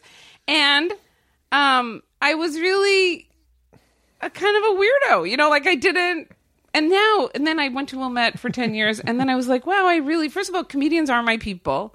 I really feel that way. I'm so happy. You know, I'm at Largo like three nights a week, and I've been doing the groundling shows. I'm doing the improv show tonight. You are? Yes. and I'm totally the old lady, too. In fact, Mulan came to the show. She goes, You are much older than everyone else in the crowd. I go, and the audience can't even give me suggestions that aren't like grandma. Um, That is so funny. they so tell you who you are. And who is Julie in the scene? The grandma, the great aunt, Oh, the old sad my. clerk in the in the parking. I don't mean I don't care though. I love him. Yeah. totally happy to be the grandma. That's hilarious. It's like I feel this. I feel like I'm reaching my good thing for me. But you, so LA is your town, comedians are your people. Yeah. And uh, it's funny when you were saying all that, you I- I wouldn't have been surprised if you were like, "Pete, I did it right. I made yeah, this is a big know. big ass couch. I'm- I did it right. I made some money. I got some Yeah, why fame." don't I? I do think, but the thing is, I also feel about it like that. Even Yeah. just saying this to you, I feel like, I feel like just what I think you're about to say. Like, Yeah. like I had a friend come to my show because I talk about I talk a lot about leaving show business, and I have a whole chunk in the show about Mulan not knowing that I was on Saturday. Well, she didn't even know what Saturday Night Live was. Right. Like she, these kids on the playground told her about it, and then she had never didn't know I was on it. She didn't know what characters I, you know, she didn't know about Pat. So then I have this whole funny thing about her having to explain what I had done, and that's funny. Anyway, That is great. yeah, because she was like, "What?" But there's a, even a great know- way. This has that Rick Moranis thing, and I, I love that it sounds like you have both appreciations, dude. You do not have to get me to understand drive and a craving for stage and relevance and connection. Yes. I hear that so loudly, Right. and I understand like you traveled and your daughter didn't know you were on SNL. That's wonderful. No. It's like if I if people were roasting somebody, they'd be like, "Of course, Mulan knows her mother was Pat." uh, Julia's daughter called her Pat for the first 10 years of her life. How long you going to get that bit going? You know, like that's how you would Yeah. make fun of somebody, but you Yeah. kind of beautifully went the other way. But you Yeah, felt the, and you I was felt the glad burn. about and no, and I do feel glad about that Yeah. actually. I feel proud that I did that. I kept Right. thinking, can you name one male cast member from SNL who would have dropped out like I did and have Yeah. their kid not know they were on SNL? Right, right. That would not happen. Yeah. Jay Moore's kids' first words were live from New York. Right. It's dad and mom. But it's different just for kidding. it's different for the Shout out to guys. JJ. It's different. It's okay. I think it's much it's not more right, but it's more understandable yeah, no for a because woman it's to easier do it? for kids to idolize their dad's success. I think a lot of Oh, You're times right. your mother's You're the ball you're player. mad. Yeah. They're mad at you for being that way. Yeah. in a way that if it's the dad, they're not mad. No, your dad can be as successful as you can have them be. Right. When I did Busy Phillips's show, she asks all the men, "How did you balance having a baby and a career?" Which I think is a great, Right. a great question. Yes. I didn't even understand she was joking. I was like, "Yeah, you know, it's a, it's a, it's work." My baby's five months old. I'm already taking that question seriously. Um, Yeah. So you traveled, and now you have the burn, and you're back, and you're doing groundlings. And what do you want to do now? You want to get into stand up? Well, I'm. Well, I. you're doing think- stand up. You're not sure. Am I? I don't know. Well, You've got. If you see my show, um, so I've been doing. th- So while I was my last year in Chicago, I helped teach a class at Second City on the history of comedy and film, which was so much fun. I wanted to just do that, and um. since I was at Second City, which I had never been affiliated with before, I just and also I had written a screenplay for a movie that I had Connie Britton starring in, and I couldn't get the money to shoot, and it was very fell apart, and it was sad. the movie was sad. No, the movie's Oh, funny, what but happened I, was sad. um, I, you know, I, I felt sad that I couldn't make that work. Yeah. And then I was sort of thought, well, I'm about to go back to LA and really the only thing that you've done that is that I would say is definitely good is when you do your one person comedy shows. So why don't you just and also you have so much to say. Well, this gets into way too many other things. But anyway, I have so much to say. At the time I had so much to say about me too. That's a different thing. Hashtag. And I You have to say hashtag. Hashtag Me too. me too. and I was trying to figure out a way to say what I needed to say. Yeah. And so I asked for this theater. I did include that part of it in it, which was like a 15 minute chunk. But then it just, I just went there every Sunday night for like six months. And then it just turned into this show where my initial idea of the 15 minutes of the hashtag Me Too commentary was completely out of place with everything else I was talking about. I see. So I ended up cutting that and then opening it at Second City last April. It was a hit in their big theater. And and then I it was a hit. And so then I came so then I thought, okay. Oh then oh because the summer before Mulan and I had together watched one Netflix special a day for the summer. We didn't do it every day, but say five days a week. And I was watching it going, well, I can do that. Mm-hmm. And that's very close to what I was doing. Like I just never watched very much stand up. Right. So I didn't know. And and also stand up changed a lot in 10 years. It was a lot more confessional and personal. Right. Like things had changed a lot. I have a lot of feelings. Can I interject? Yes. Will you remember what you were about to say? Yes. it's interesting when we start out, not that you're starting out, but when we start out in stand up, a lot of times a mistake, not that you're making it, that some people, not you, can make. What am I, Kevin Nealon? yeah, I'm not Kevin Nealon. Um subconscious man. What I'm saying is when people write their first stand up modeling at after headlining, special having, hour long comedians, they tend to write acts that don't withstand the model of 15 minutes or 10 minutes or five minutes in a club. Oh. That's all I wanted to say. Oh. Because I went through that. I modeled it after Cosby. I, I Right. know. No, I We love have to Cosby. we Oh have to my God. Uh, you know, It doesn't mean he's not a acknowledged. terrible Yeah, person. terribleness acknowledged. No, but he was And good at what he Seinfeld. did. But you're watching these guys, and then you would go into a club. Uh, the example I always use is like Seinfeld's special. I'm telling you for the last time he opens with, "So what's up with the cab drivers and the bo?" And there's like a 15 minute uh, like laughter break. Right. Go to a, go to a regular show and say what's Right. up with the cab drivers and the bo. And Seinfeld Right. will tell you this. If you're not, if they don't already Right. know you, Right. they don't give a shit. So yes, I stand know. up these days is confessional and more like a one person show. But go to the comedy store. you No, know I what have been mean? going to the comedy store. No, I'm not telling you. I'm just Oh, saying okay. most people, if they're like, Right. I'm just going to go up and say, like, Right. you know, growing up in Spokane, now I am doing you. I don't know why I, I can't made it. believe you got me down so I well know. in that. Growing up in Spokane, I'm just saying it's tricky. We need it's it's also helpful to do what it sounds like you are doing. Go to the clubs and be like, "Can you get their attention in 15 seconds because they don't care." Well, okay, but that's my dilemma right now. Yeah. So that's what I thought I would do. I would just go to the first. I was going to go to open mic night and just try to do that and Yeah. try to build up. But then because I was able to get my own theater and it was attracting audiences, like Yeah. people, c- you know, like so then it was almost confusing about what I was doing. Yeah. So I come up with this ninety-minute show. That's what I just did at the Geffen. We I just ended last week, and what I'm doing at Congrats. Largo on April second it lives on. and um it was sort of like well i can get an audience that wants to come see me talk for 90 minutes Yeah, that's right. Oh, Like, so- you're doing it right. i know so i so am i stand up like i like you're gonna you're gonna feel that way. I, I, Yeah, my like, I don't diagnosis is know. you're gonna feel that way, but it doesn't matter because here's the beautiful thing: the stand up going through the process that I'm saying, but can you get their attention in 15 seconds? Needs to go through that journey only to come out on the other side and go like, what I do is its own thing, and my voice is its own thing. And it doesn't matter if it fits into the cookie cutter or this or that. You know, Mike Birbiglia, same thing. It's like, Right. Mike does what he does at the Comedy Cellar, and then he goes and does it on Broadway. So yeah, you're fine. Obviously, you're fine. You're doing wonderful. Uh-huh. well i don't know because i don't know if i could get i don't know if i could do 10 minutes and keep people's attention Who cares? i know you sort of pole vaulted a part of the process in a different way. Right. You did it through improv, you did Right. it through writing, you did it through the enormity of one woman shows, one person shows, excuse Right. me. So who cares? well no because I actually thought, well, this summer I'm going to start. I'm going to see if I can go and do ten minutes at the improv. Yeah. and see what that feels like. all obviously you know this. All you would do is take the punchiest part of your show. You know what I mean? Well, no, and I've done that. Like at Largo, I've had people, you know, they're and friends. They've had Yeah, me yeah, come yeah. a couple times. Yeah. And I've just kind of thought of what I can do that's the most punchiest part of what I do. Um, and it's okay. Mm-hmm. I would say I do need to be jokier or like I know what drive you're to saying. I the laugh totally better. understand. But now I, I'm I'm waffling on what, how much I even want to do that because now because I the Me Too the hashtag Me Too material Um, You do not have to do that.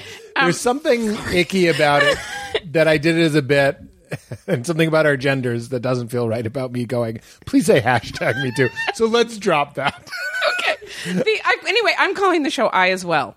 Uh huh. Okay, I think I'm going to go back in the fall at the Groundlings in their small theater and do another four months and see if I can make that into another 90 minute piece because I do have a lot to say about that. I don't know if I'll be able to, and I don't know if I can crack the nut of making it entertaining and funny all the way through. But I'm thinking I'll just try it out, and then the Geffen.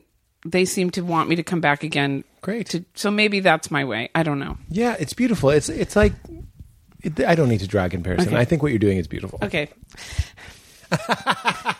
Ah! Okay, but wait. Now I'm starting to get worried about time already. Well, y- here's why Not I'm for worried me about- on time. but- but We have so much to talk about religion. We haven't I- even got to religion. okay, so and you I don't believe in really- ESP, but we just had mind meld. No, but we were 'Cause I likely was to gonna have say- those things. We at that's true. that point where that we'd It doesn't likely need be, to be thinking that. supernatural. No, you're absolutely right. I hate that when There's people no try free to will. make it that way. Oh, welcome to my world. Okay, because when people say, "Oh, that means," any, anytime somebody's meant to be, I just want to take a hatchet out. And, When somebody says it's meant to be, oh my god! you're absolutely li- right. it makes me so angry. Use our beautiful rational minds and just say, "Of course, we've been talking effortlessly, and you and I both at I the know, same but- time yes. went, well, Jesus Christ, I'm we're going starting to to be panic. able to talk about anything, so we should steer it to the thing that we want to talk about." I'm just starting so to much. get worried that I only have so much time with you. Well, what time is it? it's two fifteen.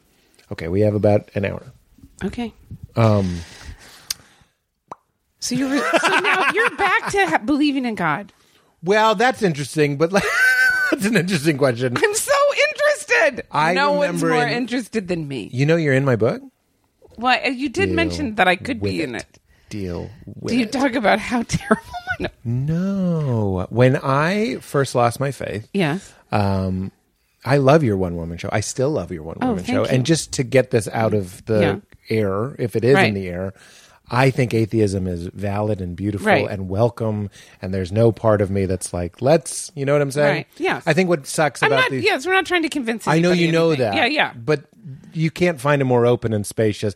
Penn Gillette and I, for example, agree about everything. We just have Right. Oh different words for some things. God, it's just like what Kat was saying to your mom. It is Saying true, the same different thing. Although vocabulary. I hate it when people say that to me. I bet you did. oh my God. I was like, you know what? You're not actually saying the same Well, thing when, at all. when Kat said that, I was very. that was one of the few scenes about religion where I um, had full reign. That scene Yes. is me. Oh, yeah, actually- meaning there were a lot of times. In fact, I turned to Michael and said, "He's had a lot of these conversations. Wow. He's had a lot of these conversations." and c- crashing is so collaborative that oftentimes I would give Judd a script, and Judd was so hands on. Really? Oh, wow. It was a privilege and amazing. And often he would rein in my spiritual musings. That's Oh. not. I don't say that with resentment. Right. It was just in the way that he would rein Right. in my parents' insanity. His great talent is to go. Okay, h- hold on. Just just Right. cool it a little bit. Let's do eighty percent instead of hundred percent. Let's not have your mom this, this, or this. And Right. Let's not have you have Leaf say this, this, and this. Right. He doesn't need to quote Alan Watts for ten minutes, and I'll be like, okay, I just, you know, I it's would so have Alan Watson. in It, It was just- I would have loved it. yeah, it was just, a, it was just a draft. But uh, Judd loves that stuff too. But he's trying to keep it palatable. That's his great right, talent. right. Yes, he's like, and this that's is a good. It show." keeps you going. Great producer. Yes. Dream, obviously. Oh dream my god. producer. I yeah. But that scene when we were shooting it, I was hovering like uh, a weirdo, and I was watching the monitors, and I was like, "Holy shit! This is one of the few times that a scene, exactly as I wrote it, was shot, and Right. they were acting it so beautifully." that I was like, oh, this this is a great. But in that moment, when she says, "I think we're talking about the same thing," Right. they're not. Right? No, they're not. They're not It's at what you all. say to shut someone down. It's it's just to be Yeah. like let's agree to disagree yeah, or let's, something. yeah, or like, we're both so vague that I we'll don't know. never be able to pin it down. Yeah, exactly. Yeah. So anyway, to give you a little backstory, my wife leaves in real life, and then I lost my faith for a number your of wife, reasons. your wife leaves what? in real life? Oh, What do you mean? oh, you, As oh, the in your fair. real life. Oh, yes, yes, Yeah, yes. yeah, just like on the show. I, th- sorry, I was thinking you were talking about your current wife. No, Val's- because you I said hope my she's still in wife. there. I don't know what's happened since I we came in know, here. my ex-wife. It's weird Okay. because you're telling the story and you're kind You of going like to back think of there. yourself having multiple wives. I think. I don't know if you know this about me. My my, but, but you say my ex-wife left me. It doesn't make any sense, right. but it does. Yes. So my I understand. ex-wife. I left know me. who you mean now. My she ex-wife leaves. Leaves. I lose faith. And why did you lose faith because of that? a million reasons, but uh, I, one of them was that I felt like I was in God's protection plan, like the mafia. Oh, but, see, but yeah, it's interesting. Uh, Like, a lot of I people thought do it- the opposite. Yeah. I know they go hard into their faith. Yeah. Is that what you mean? Because it's very comforting to think it was a plan Totally. and there was a plan. but that part for about you this and blah, blah, blah. letting go of God, where you say, "I don't want to think about the world," feeling so vulnerable. Yeah, very that was me. I vulnerable. was like, I Yeah. didn't want to go. I just got the chills remembering what it was like Yeah. to hear that. Oh, yeah. I was It like, is I don't want to just be terrifying. floating in Yeah. infinity. He's got the whole world in his hands. That's a much Right. nicer idea. Um, so I was like, I was paid up with the mafia, and still someone threw a brick through my bakery window. Fuck this! I'm not. I'm not. I'm out. I Oh. wow. did everything right. I feel like that's such a guy response. Okay. Ah, What do you mean by that? Because I I've mean, told it- this story before. I want to hear Because what you I think. feel like it's interesting. Most. Well, no, I don't Very want to derail practical. it. It's very practical. Well, is what and you it's mean? also like I I was like when I ask people when they lost their faith, it seems like disproportionately not everyone. Mm. Men is like, hey, I'm not having somebody tell me what to do.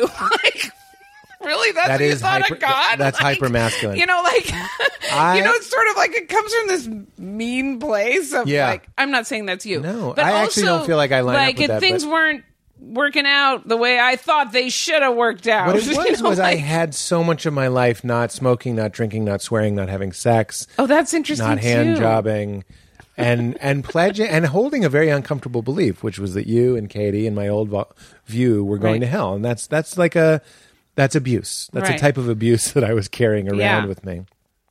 So then my wife leaves. It- She was Christian. We met in Right. Christian college. Right.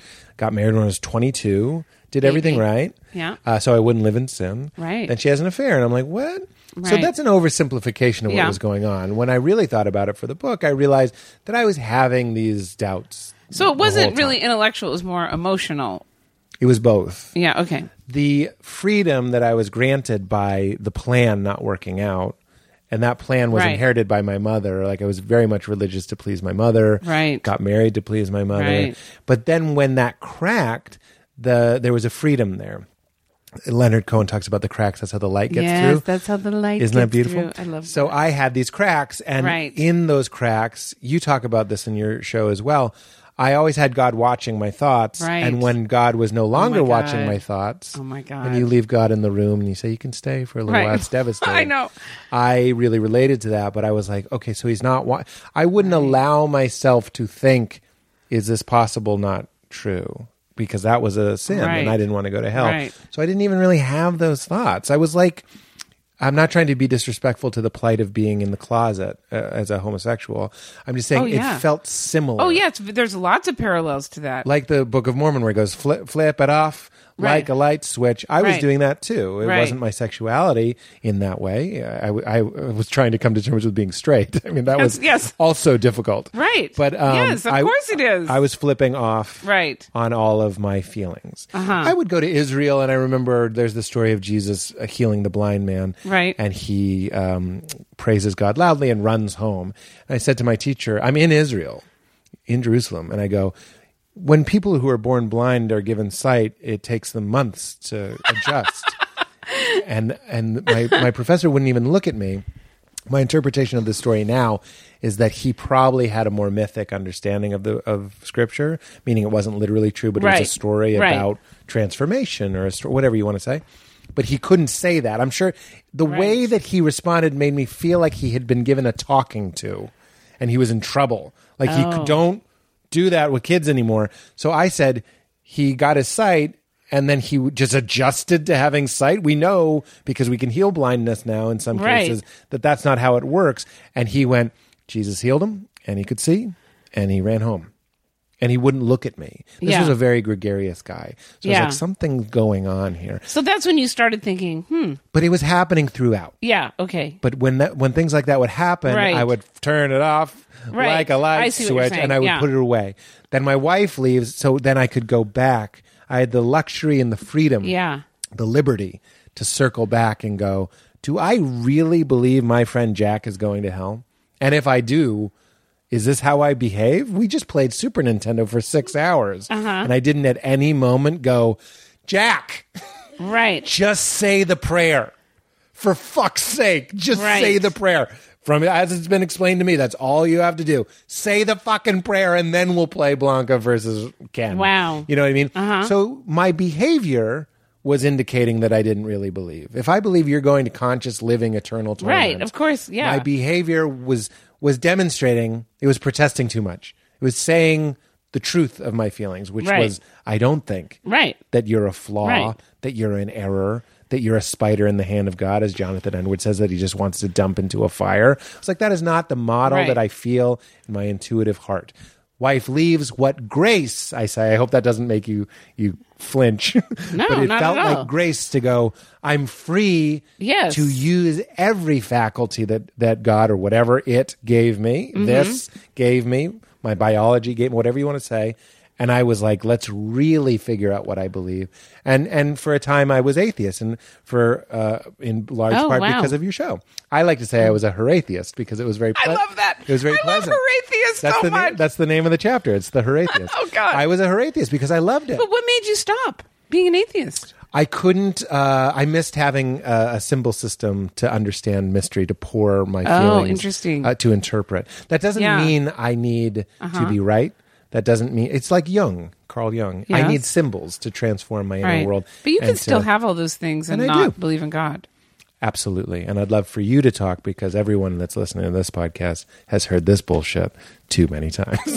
Really? Okay. I don't know if that's true. Um, but, but what what bullshit? You mean like I'm just kidding. Which I'm- part of I'm it? Teasing myself. I'm really making you uncomfortable now. Okay, You are not. No, I'm not. Uh, No, but I mean like which part of it? I don't They think heard so anything much, that like, I just about said the- is bullshit.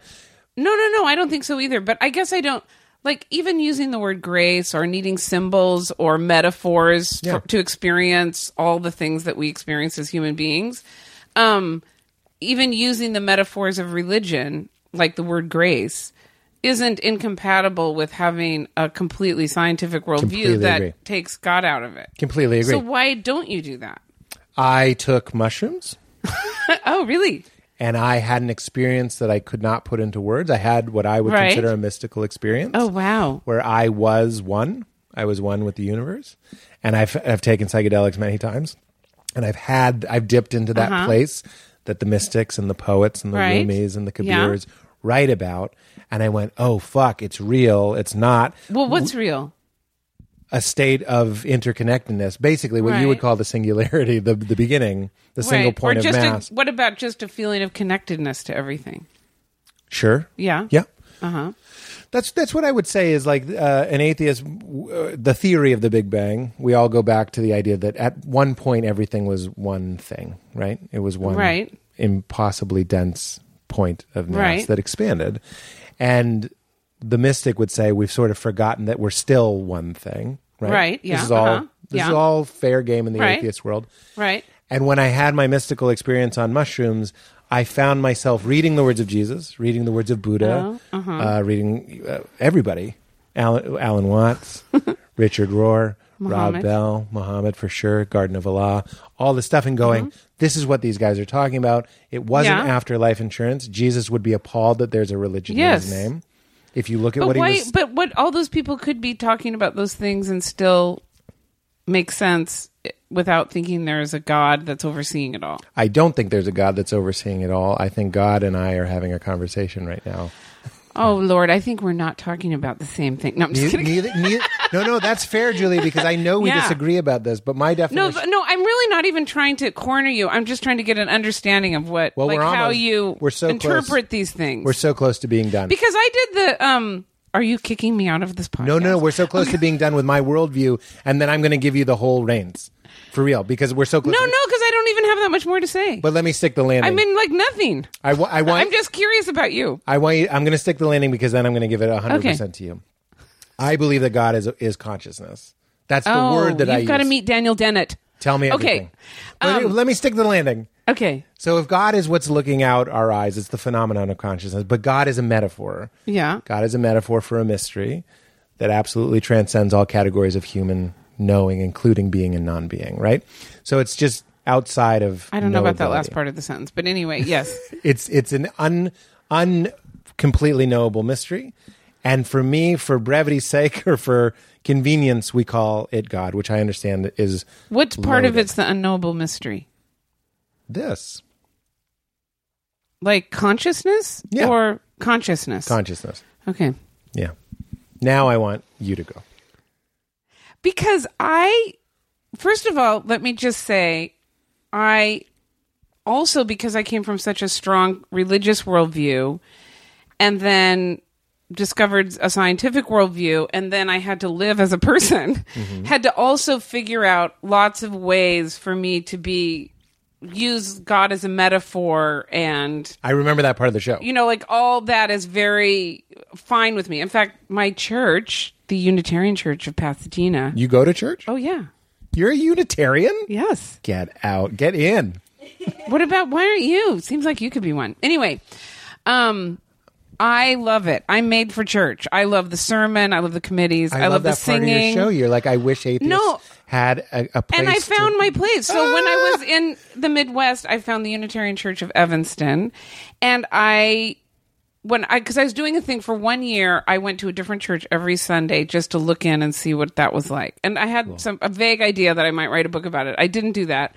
But I really found it this incredible way to get to know my neighborhood in Chicago. But I was driving all around the Chicago area, mega churches. Hmm. I to me, it's endlessly fascinating the phenomenon. Well, of that's what you religion. wrote me. You were like, I want to talk to you because nobody takes religion seriously. No, because because I that one of my problems with comedians, I would say, even though I don't want to diss them, they're my peeps. yeah. Um, don't go deep. A lot of them in this, they're not going to go there. You know, like a lot will, Yeah. a lot will, but a lot don't. Right. Like and and I remember not liking that. Like They're, I think they're sort of irreverent atheists. yeah, Would or you- they you know they're what I mean? more There's like no- don't go too deep on this with me. I'm going to just get mad at you. you know, kind of.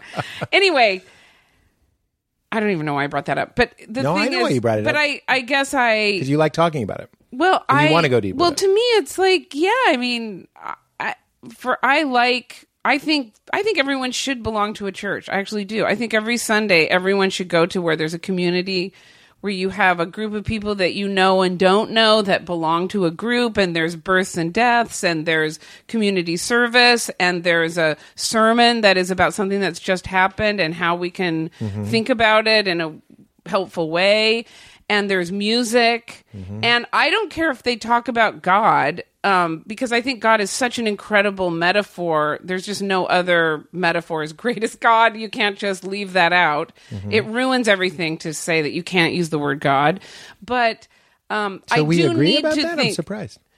yeah I, I believe that but i need to feel like the people around me aren't really believing in god like you know like we all understand it's a metaphor right like to me You and I want to go to the same church. yeah, well, I found I want to go to it. the church where the pastor goes, I get it.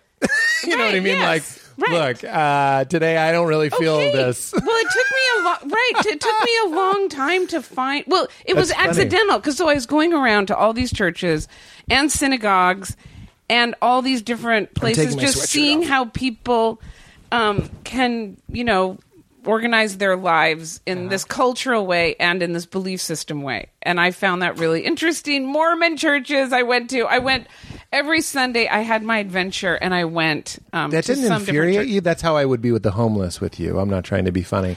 I it, when I listen to other people preach, like if I tried to go to my home church, Right. I I don't like it. Um, no, I get incredibly infuriated. Okay, It but gives I, me I mean, PTSD. it's part of it is you know maybe that was part of it. Like, it was just interesting. It was interesting to see the.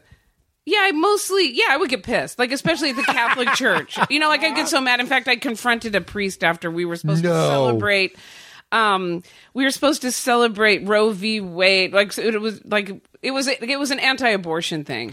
And with the whole speech there was some anniversary that was happening about Roe v. Wade. And I and it was at a very wealthy Catholic church in Winnetka, Illinois. Very wealthy, which that's another thing. Anyway, understand. It's- just the it's a wealth of it. It's just like socioeconomic issue ugh. in part, okay, yeah. so I'm sitting there and I listen to his whole thing and I look at all the people and afterwards, and then he's getting everybody's talking to him. Oh, you know how the priests are so funny and popular. Okay, they can say anything, and everyone goes ah. Yep.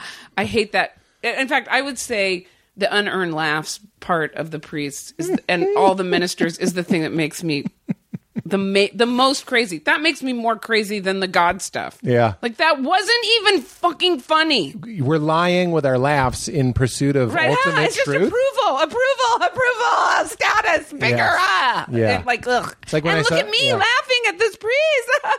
yeah, it's Like- high school. Ugh. Okay. Anyway, it's not even a story. I just went up to afterwards and I said, um, oh, because it was also against birth control. You know, like it was, he included birth control in the evils. So anyway, all these people are talking to him afterwards. I waited and I go, now, um, I looked around your church. I would say most families have two children in your congregation. How would that happen? That's- Is something wrong here?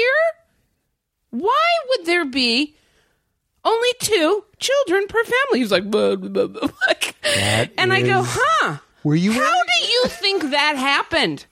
Because it seems like your congregation should be filled with people with 15 children and dead mothers because they've had so many children. Wow. Were you wearing a cape when you, when you did that? No, I so mad. And at did you him. fly away? And he 'Cause just you're a started walking superhero. away. No, I was so mad at this Julia, priest. that's fuck beautiful. you, fuck, Fuck you and you your is rich right. church, and their yes. two children, and you're going to Yes. give a sermon about Chills. So excited. Okay, but Good for you. So then I was doing my church thing every Sunday, and it was so much fun. I'd come home and tell Mulan and Michael about it, and get to You went alone. oh yes, and I love the um the mega churches. There's a lot of them out there in the Midwest. I would drive sometimes an hour and a half to go to this church and the music, and I You got to park in the visitor spot. Yes, Yeah. and they were big. You know, like they're big. Well, you know, they're like these big things. Anyway, I ended up going to the Unitarian Church of Evanston. It was like towards the end of my year. I walk in. I didn't really know that much about Unitarianism, and I'm kind of expecting what I've been doing every Sunday. And I sit down and I You're realize smoking in the I- back. what do you got? and I realize I don't disagree with anything they say, Get out of here. and I get very emotional. Julia. Like I got so emotional. I'll be in the sauna. I can't handle this. and I got Tell me so what they emotional. said. What did they say? What did they say? they were just talking about you know they were they were just talking about life the way i see it like Yeah. that it's a difficult enterprise that we can draw on these incredible traditions to give us wisdom about how to make our way through Oh, that we don't have to be believers in the supernatural to know that these voices of great wisdom that have come through in these people Right. aren't relevant to us and helping us see the world the way it should be and don't have much to say to us now Yeah. and the music was great. I was completely I couldn't Julia. believe that I was at a place where I believed everything. I didn't di- the whole my whole experience all year was like, oh, that's bullshit. Oh, that's a bunch of crap. Oh, I can't believe they read that thing from the Bible. I guess, but they didn't read the thing right after it Right. in the Bible. You know, Right, like right. like knowing You're too me. much. I understand. and I was so and Katie, it was can you almost postmates like, a cake, please? We're gonna need a cake. please postmates a cake. I'm thrilled. Please keep going. Don't let my anyway, riff so it stop. was very emotional for me, and also I wanted to was a little bit too late, but I wanted Mulan to have a church going experience. Like my experience was so positive until I had enough of a brain to realize that it was all bullshit. Right. But I wanted, but the but the what I realized is religion is so l- almost not at all about the belief system. It's all about the community of the people and the culture and the rituals and the music. Like it's about. It's almost irrelevant to talk about God. Right. You know, like it's. Can I? Yes. Can I tell you? I say this all the time, so I'm going to say it quickly. My favorite Bible verse. Buckle up. Jesus says, "Lest ye be converted and become as little children, you won't see the kingdom of heaven." Right. So when we talk about beliefs, which is what the church has become, Right. a group of in versus out, Yeah. us versus them, right versus wrong, Right. completely fucked up, not spiritual stuff, not heart stuff, all nonsense, clan stuff, Right. identity stuff. When you when Jesus says that, becoming like a child, what's a child? Right. Open, Right. free, Right. spacious, present, playful, Uninformed. joyful, light. Actually, not Willing to be led. Um, Ah, that's hilarious.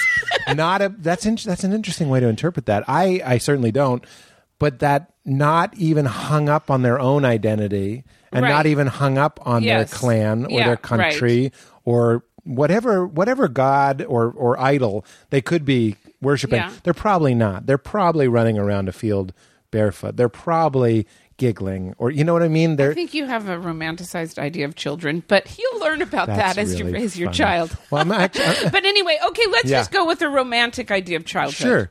But how could it be about a collection of thoughts or a belief that you believe to be in or laughing at your pastor's jokes to demonstrate in a group mind how in you are? You know what I'm Right. saying? It's so much Right. more simple. Jesus in that moment to me isn't saying believe this or pray this or say this or go here or do this and don't do that. Right. He's saying be open, be spacious, be free, be liberated. I hear that though.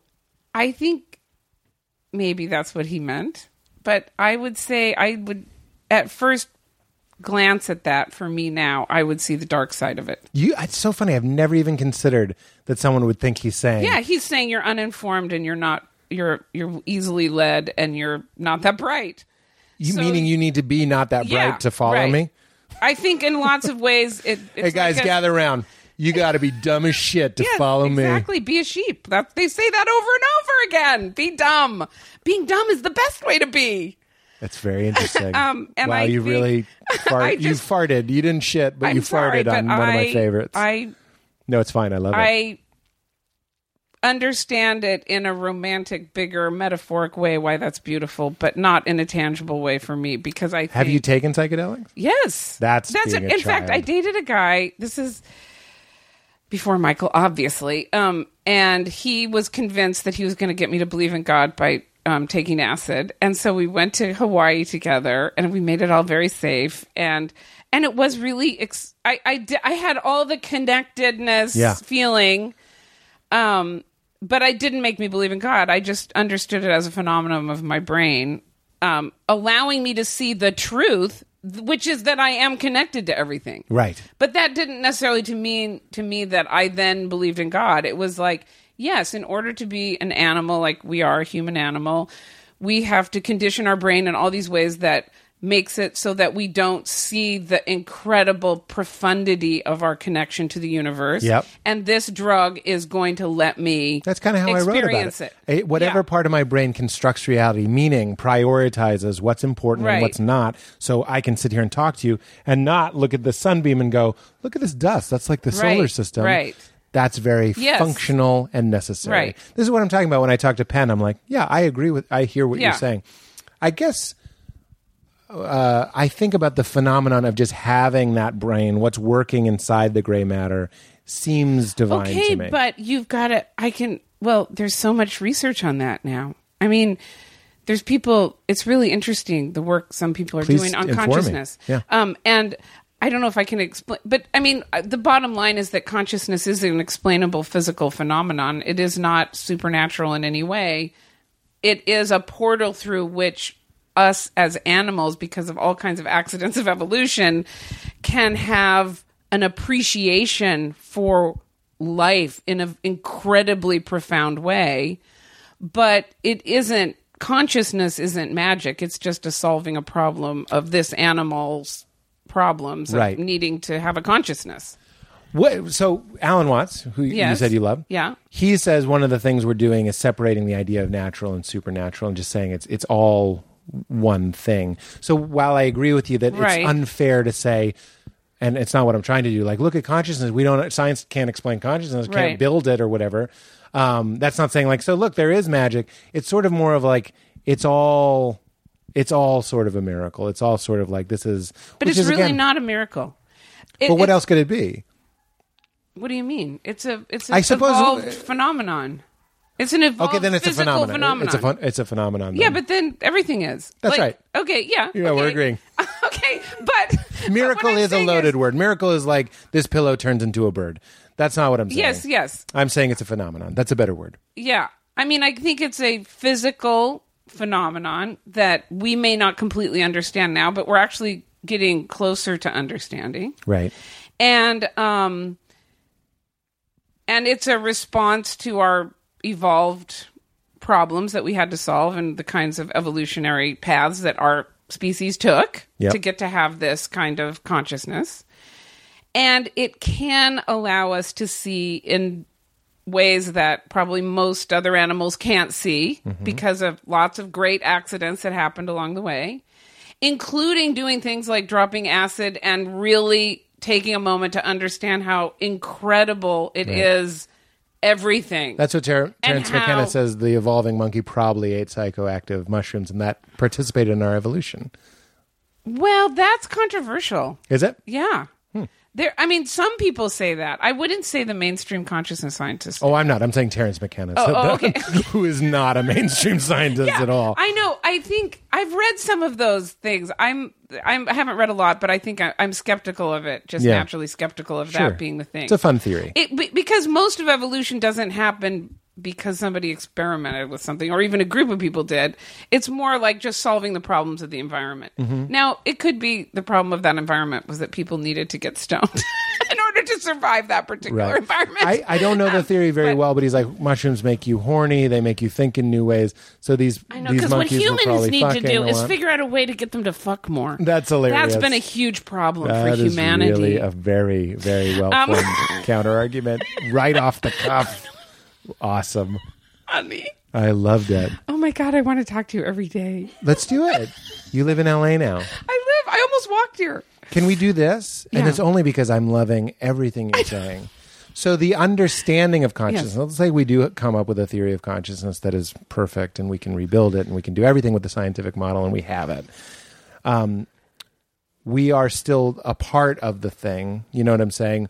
The thing that we're understanding, i we're inside of it. Right. You know what I'm saying? So I'm saying that appreciation of like, wow, it's like we're in a video game and we discovered pixels. We're like, look, everything's made out of pixels, And- Right. And, our world is made out of pixels Right. called That's a molecules great- and quarks and all that's these a things. great it's in my book. metaphor. That's Thank a you good very one. much. Yeah. So, but there's something interesting going on where it's like the the the thing studying the thing is also part of the thing, Right. So for me, there's there's uh, a yielding to poetry and Yes. feeling, Yes. and music, Yes. and dance that can kind of and metaphor that can touch these things in ways that, certainly not to be anti-intellectual but in ways that hard materialism and rationalism don't serve me perfectly Yes. you know what i'm saying Well, that's sort of why I became a Unitarian because because there yeah go yeah ahead. because once I left the Catholic Church, I um, felt like I needed a group. I didn't even know about atheist groups. Like I didn't know about anything. I didn't know there was groups of people that got together.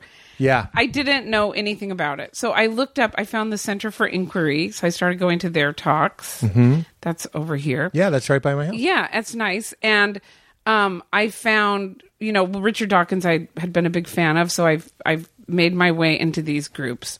And um and I loved it at first, but eventually it wasn't what I was looking for because I'm not like now I have my rational ni- mind now. I have my scientific worldview now. And I felt, and even though I love all these groups, I'm still doing things for the Freedom from Religion Foundation is the best one. Um, and well cfi is great they're all they're all good in their ways but anyway i um it wasn't i didn't need to keep being angry at people who weren't being rational i don't you know like i have my rational mind and i think people all make up make their way through the world i'm not trying to convince people to be atheists like Right, right. i i do care a lot about laws you know like that the laws keep separation of church and state but um but i'm not I don't feel angry at people that are religious. Like I think there's a lot of like people. God, just yesterday I had lunch with somebody saying, "I wish I could just take all religion out." I go, "Are you freaking kidding me?" Right. That's a terrible idea. That would first of all it would be you don't know what would rush in to fill the void. It could Right. be nationalism or all kinds of other much worse things. You're right. And also religion, I s- to me it's like 20% great, 80% ho- so horrible, Mm-hmm. the most horrible, but 20% great. So anyway, so I just realized after like 5 or 6 years of going to these groups that it wasn't what I needed. What I needed was community and music and poetry and inspiration and rituals for birth and death and Right, marriage right. and the problems of living, you know, sharing those and a way to do service. That was a big thing for my in Evanston. It was it just made it very, very easy for me to be able to plug in and be able to do things that I felt felt were meaningful. And um, I needed a church. You know, like, and so then when I found the Unitarians, I was like, oh, this is the place for, this is my place. And even though there's some people there that are real believers, it doesn't bother me. Like, I just feel like most of the people aren't. because there's room for that in that model, yeah, right? they're, they're very like, um, My friend had a bit about it. My friend Rob Buscemi, who did this show, he was like, he did an impression of a Unitarian pastor, and he was like, "And God, or the energy, or the mystery are a little like that. he or she or right. it, No, no, it's or so true. they It's so true. found or discovered or was already I here know. or there or with us or apart from us, Yes, I know. Mm-hmm. gave us or gave to you or you gave to yourself." You know, they're they're always trying is to a little like that. but that is kind of. but I need what I need. I that. agree because there's you and me in the crowd I know, going, because, like- "Don't slip up, motherfucker." No, because I go to all these other churches and think, well, that's not true. Why'd you say it like that? Well, right. like you know, I had, That's I right. couldn't give over to it. So yeah, I need that language. Right. That's the language I need. How do you feel about the? I, I love the word transrational. Transrational being beyond ration, rationality, not irrational, but it's like something like getting married is a transrational act. When I got engaged, I said I was already living with Val. Why is that for true? Five though years. I don't even understand that word. when we got engaged, First of all, why is that not a rational act to get engaged? Oh I- my what I- God, that's such a good. Pro- what I would say solution is irrational. to life's problems is to have a partner. There's nothing irrational about that. Okay, but I already had a partner. So why did the exchanging of rings and the giving of vows feel so good? That's what was irrational. Why did it's not something irrational at all. Which that's a one- Uh, go completely ahead. rational thing to do. the ceremony? Yes. And the rings. I'll tell you why. Hmm. It's hard to be married to somebody. it's really hard.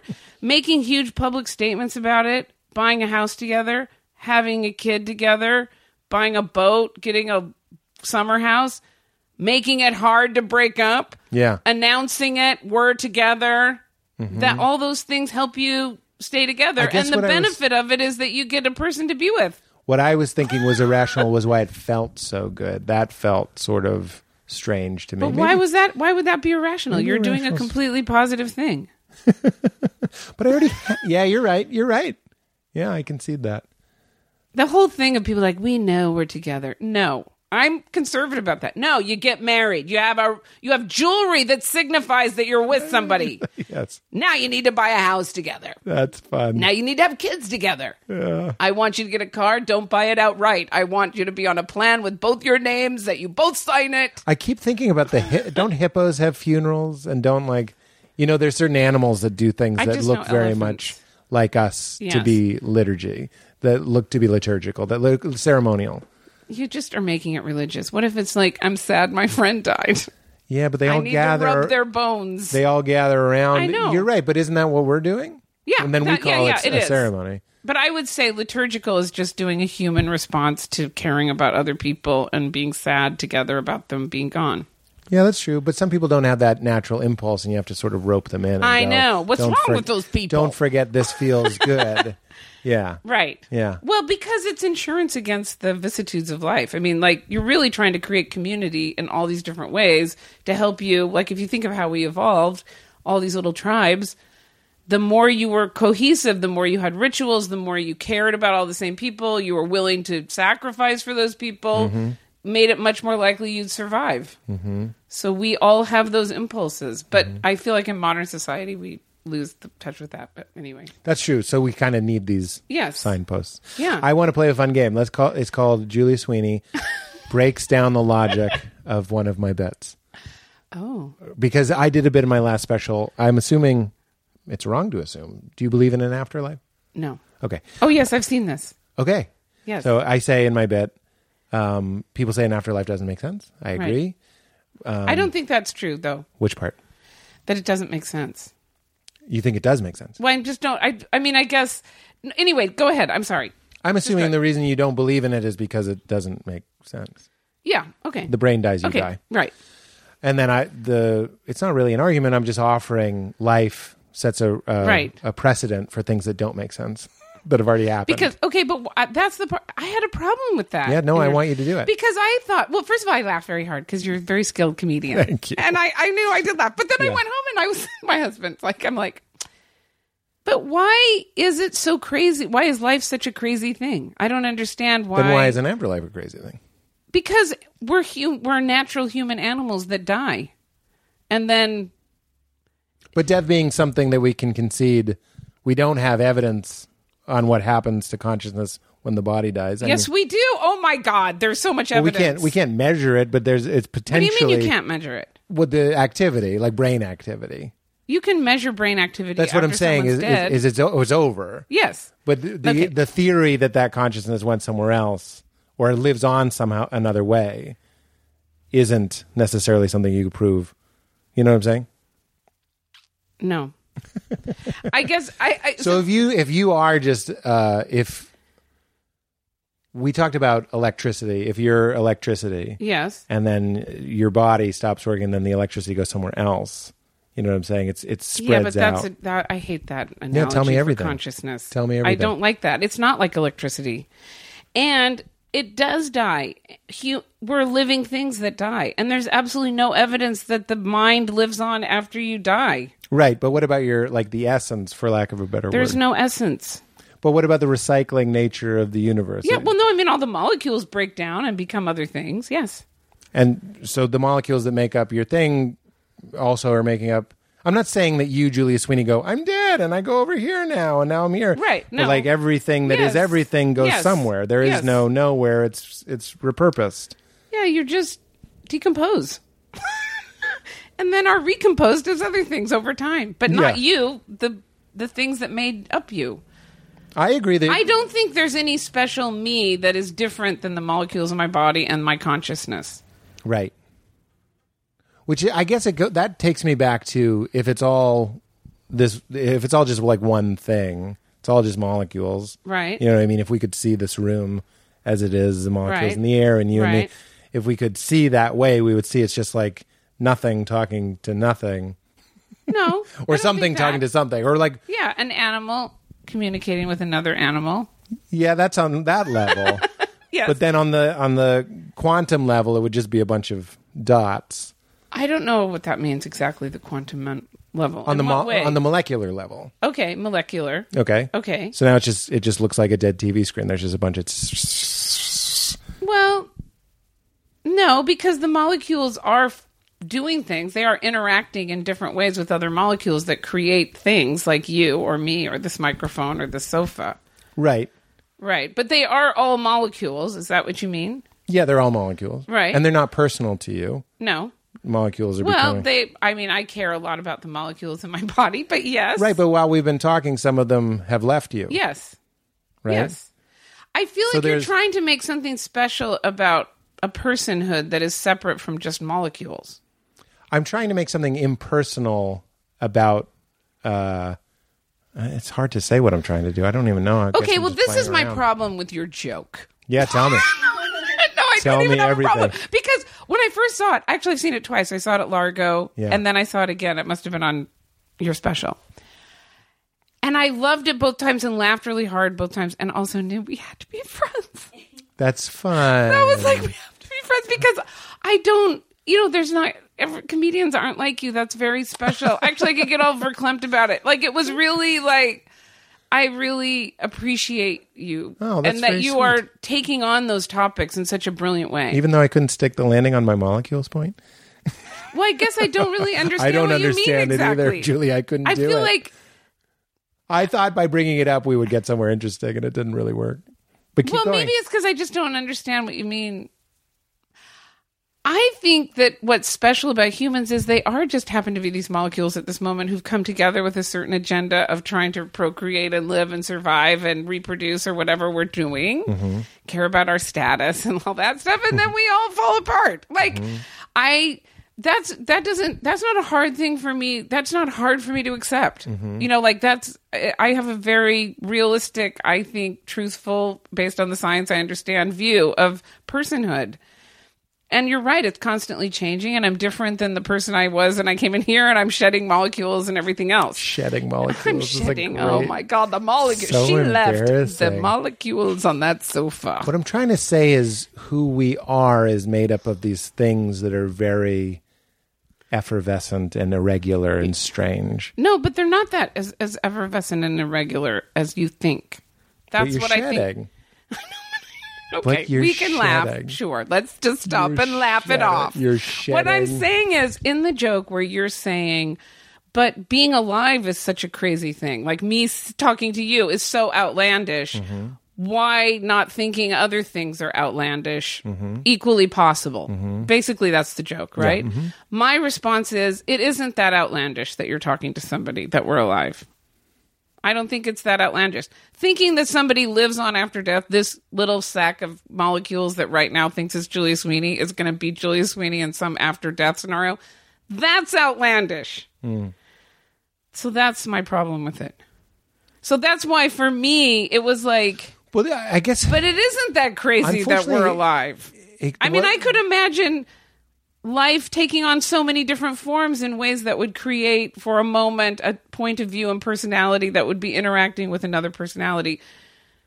That seems completely believable to me based on the science I understand. Thinking that people, a personality or essence of somebody, would live on after their body decomposed is completely outlandish to me. I, I I hear you. That was m- what it was. Although I will say I laughed very hard both times. it would be insane for me to say I don't understand what you're saying. and yet I know I've visited places intellectually, quietly, in stillness, and on drugs where I've been like, yeah, everything you're saying makes perfect sense. And yet I go, I I know we're not going to get there with language. There's something quiet happening underneath where I'm like, it's not as cut and dry as Ju- I think the ego does die when I die. I think I die Yeah. when I die. So what part of you isn't going to die? that's where you get into the idea of of uh, of a soul working out karma, and that brings into free will, which is actually what I wanted to put into Oh, you when we talk about the neur- neurons firing and and what we're doing and what we're sort of locked into, because science tends to agree that there is no free will. I'm like, well, that's Yes. also another way of Yes. saying you're working out your karma. You're doing what you are built to do biologically. You know what I mean? That's your lot. I think you're locked into you Yeah. were built and lawfully programmed by biology by the by world yes, as it uh-huh. is I evolved to be this person into this into a, and you this are locked animal. into Yes. the actions that you are bound to by your Right. programming Right. that's another materialistic way of It isn't kind really of- programming though, but I talking mean, it's about it's more like karma. my biology and my interactions with others, which changes your biology. But yeah, yeah that's interesting you're right Yeah. it's fun. your experiences are part of it. People don't understand this that is about like doing about yoga free will. with my brain and i love it Are- 'cause- what about? Are you into Sam Harris? people keep telling me to get into sam Harris. because his meditation tapes he's really where i would include us in the similar range of things he's really the best for meditation and talking about from a very scientific point of view all the zhuzhy stuff and the Hmm. and all, of course he wrote a whole book about free will anyway so he's really into the no free will and that You and free will are is a very hard for grilled me Cheese sandwich. That's what. What do you are. mean? You ever have a perfect grilled cheese sandwich? yes It's crispy and it's kind of i comforting. know but i've also had bad grilled cheese Yeah, I know, but sandwiches. you, that's why I'm saying you're a good one. Okay, you didn't say that at the beginning. Well, you know, Um, I should have known with your teeter totter leaning not in your favor that you had thought I meant a bad like a- IHOP road stop Denny's fucking grilled cheese. I Um, But the meant to free agree will with that. thing I think about every day. Yeah. Because but it's very hard concept to get 'Cause- in accuracy because people think it means that you're predetermined or things are already pre- that's not true. Every minute me parking outside your house and walking in had subtle changes on my biology. This conversation had changes That's on my brain fascinating. structure. Yeah, that's right. So to say there's no free will, which I don't believe in free will, just means that everything that happens to happen to me is also becomes part of the predetermined part of what's going to happen. And that's what people can't really. Yeah. It's the snowball rolling yeah, down the hill. they want to make it very simple. Like even at the Unitarian Church in Evanston, because you had to take a day of like you had to learn all about the history of Unitarianism and do this thing. And they they made this group and they said, how many people believe in who don't? Well, oh, I'm gonna. Oh, I shouldn't even bring this up because it's too complicated. But it's like. And also because I can't remember it well, but it was like people who don't believe in free will on this side, and people who do believe that they have control over their lives on this side. Like it was this unfair description. right, that's right. And I stood there in the middle, like I was like, but That's I not fair. don't believe in free will, and I also believe I make all the decisions in my That's life. right. But the decisions I'm making are predetermined by my biology and my experiences. Dara, it sounds like third way thinking. So I can't even be in one of these groups, and then they didn't like that because I- everyone. you, I'm gonna knit you a cape. if you go back to Chicago, it needs to be knitted. It needs to be like a thick substance to Anyway. keep you warm. But I love that stuff. I could I could spend all my time. But you're reading right about because it, stuff it, and it's, thinking it's about it. oversimplified to say like I, Yeah. I have agency or I don't have Right. agency. Yeah. I heard on NPR they were like, "Look, you don't have free will. It appears that you have free will, Right. so you kind of have free will because you Right. seem to feel like you do, and that's Right. valid in Right. this kind of small way, but really you don't." And you know, it's funny when Well, I but when when, I they say really you don't, they're wrong there too. Because the way they're even saying, but really you don't, Yeah, I know, I they know. don't understand that it means literally up to the second that you're that's doing right. thing, everything's you're right on predetermined. the on the razor's edge. yeah. So the I- moment is I- like it's a hard for to talk to people about free It's will. cutting like a unless they're laser- Really, Yeah. Uh, really into it. I, I love Yeah. that because it's interesting. I again, in the spirit of not wanting to change anybody, when you take acid with the intention of "I believe this is my mind," I my friend Shane would smoke DMT, which I don't know if you know what that is, but No. um, it's insanely more powerful than LSD. It's actually the chemical that's in our bodies right now, but there's inhibitors, and when you die, Oh, yeah. you trip on DMT. Oh, it, it really? explains a lot of. Um, afterlife phenomena. Also, Interesting. babies when they're born are tripping on DMT. It's a real Really? thing. It's fucking insane. And it's a learn about very, it. very, very strong hallucinogen. Yeah. And you can smoke it or you can inject it intramuscularly. intramuscularly. And you've tried it? No, I haven't. Um, I, I took a, I took one hit of it, which does not count. And it wasn't because I was scared. It was because Shane was like, "Take one, take one hit. You won't even notice." And he's right. I didn't. Things got a little bendy, but it was fine. So I haven't smoked it in the way that you can say I've done DMT, which Right. is three deep hits and you go away Wow. he would go in there. You'd love Shane. You would love Shane. And Shane is like, he loves science. He's hardcore into all of this. And he would go and talk to a thing. Imagine being in a three dimensional reality just like this, and Right. you're talking to something that's like, I'm God. And Shane would be like, You're not God. You're my mind. he would talk back to what any shaman throughout history would be like, That's a 10 out of 10 mystical experience. And he would go in like you and be like, Right. This is necessary. Right. My animal needs this. Like it needs a capacity to imagine and all this stuff. And I'm being Right. overwhelmed by my senses, but I'm not buying it. And I, it just, Oh. but there's something about what we're talking about in free will and taking LSD and going with your belief. I'm, I'm not saying you were wrong. Maybe, well, you could say I'm wrong. no, I'm not. I'm don't saying. feel like don't feel like you can't say I that. sort of sometimes feel like you find what you're looking for. I don't, but that that sounds like truth isn't real.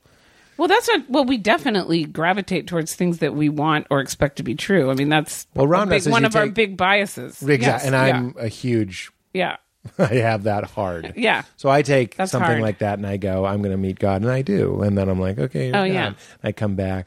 But then here's the beautiful seesaw. Talking about seesaws is I'm just like, I just want you to have your LSD trip and come back with that info because it's necessary and essential. You know what I mean? To the to the fabric of everything, however we want to understand that, which no matter what words we use is going to be incomplete in some way. And I'll come back and I'll be like, I think it was this. And in between, in the meeting of our two perspectives, this is not just hippy dippy stuff. I'm like, that's it. I grew up going as you did. I need to make you think what I think. And now I'm like, this is it. This is Well, the I charge. definitely have a part of me that wants to not leave this room until you think exactly as I do. Um, Hilarious. I'm like a spiritual I'll be a dominator. Unitarian. Oh, You you're both not believing in God. I'll be- I'll believe in the Unitarian Jesus. Is that okay? As a metaphor. Jesus is one person among many that we look to for guidance. That's right. we look to Um, He has some Mulan. Mm-hmm. wise. Mulan's a good metaphor. Yeah. I'm sure it is. what time is it? Okay. Oh God, it's three ten. Oh. We've got to stop. Well, we're not going to stop. We're gonna we're gonna put a pin in this. Well, it's very exciting to even be able to have these conversations with a I loved it. Are comedian you because kidding? that's hard for me to have so much of what I love in one person. you. Oh my Oh, wait. Jesus! I- okay, if wait. ever I, love thee, and no, no. I don't mean the metaphorical Jesus. I was I really- mean Jesus of Nazareth, that shows up in two historical documents: the Bible and Josephus. No, but I that's believe. oh, Josephus was written that was backdated. really That's a, yeah, that's not that's a fake. what fun. So he was written in one. Yes, three hundred He years probably, later. It was probably an amalgam. Actually, Oh, Jesus. really? Yeah. Tell me Buddha it is. too. Yeah. Of course. What's fun No, but- about Buddha was they were like nobody was ever like this is fucking real, baby. They seem to be a little bit more groovy. Yeah, well, I mean, that's the thing that I hate about modern religion is taking it seriously. Like it's it's all like I feel like you're missing. That's what I cake would here do at each church. I would think you're missing what's great about the Bible, which is it's made up stories, but it's coming from this collective unconscious. That's this is right. our history of how we solved the problems of the world. it's also right. how we dominated each other and ordered society and blah blah blah. Yeah, 80%. They're incredibly great stories. Stopping and insisting that Jonah and the whale is true wrecks Jonah and the big fish. the never says Jonah and well. the, yes, that's I right. know Jonah you and the knew Big that. Fish. But like it, it's even You're right. Jesus itself You're is ruined by misunderstanding. making it true. That's right. I completely Jews, agree. Jesus' story is an incredibly powerful story. That's That- po- that important was a- for right now. That's right.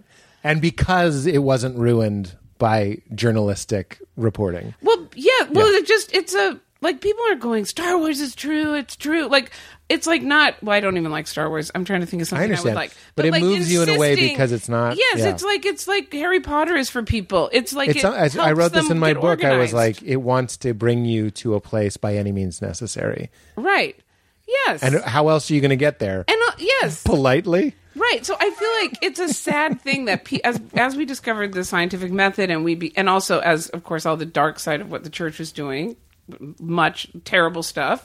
Um there became this thing of like forcing the religious people into a corner where they have to defend that it's actually true. That's right. And I think that's unfair to them. I think that's I unfair agree. to both sides. That that might be the whole point of my one of the big points of my book was it was unfair right. to have to hold something that was never Right. intended to be held up to that No. scrutiny. No. And then I threw out the baby with the bath because I was missing some of the things that you were missing. that you yeah, and I found. and I guess I was the same because But I this is threw out too everybody- much, and then I there's- realized I had to find the right thing for Do me. you understand how you think it's just me because it's comedians, but there's hundreds of thousands of us. I've Yes. found so many of Yes. them that are just like you'd be a fool to not throw it away, and then later I, I'm Right. like you'd be a fool to not circle back and go, "What should have?" Well, come okay. with See, us?" here's my latest thing. I Hit think. it, please. Except that then people get mad at me for saying it, especially in the atheist groups. I can't wait. Then Uh, I think making people sure should the stay person- Oh. in their religion and just be an atheist in their religion.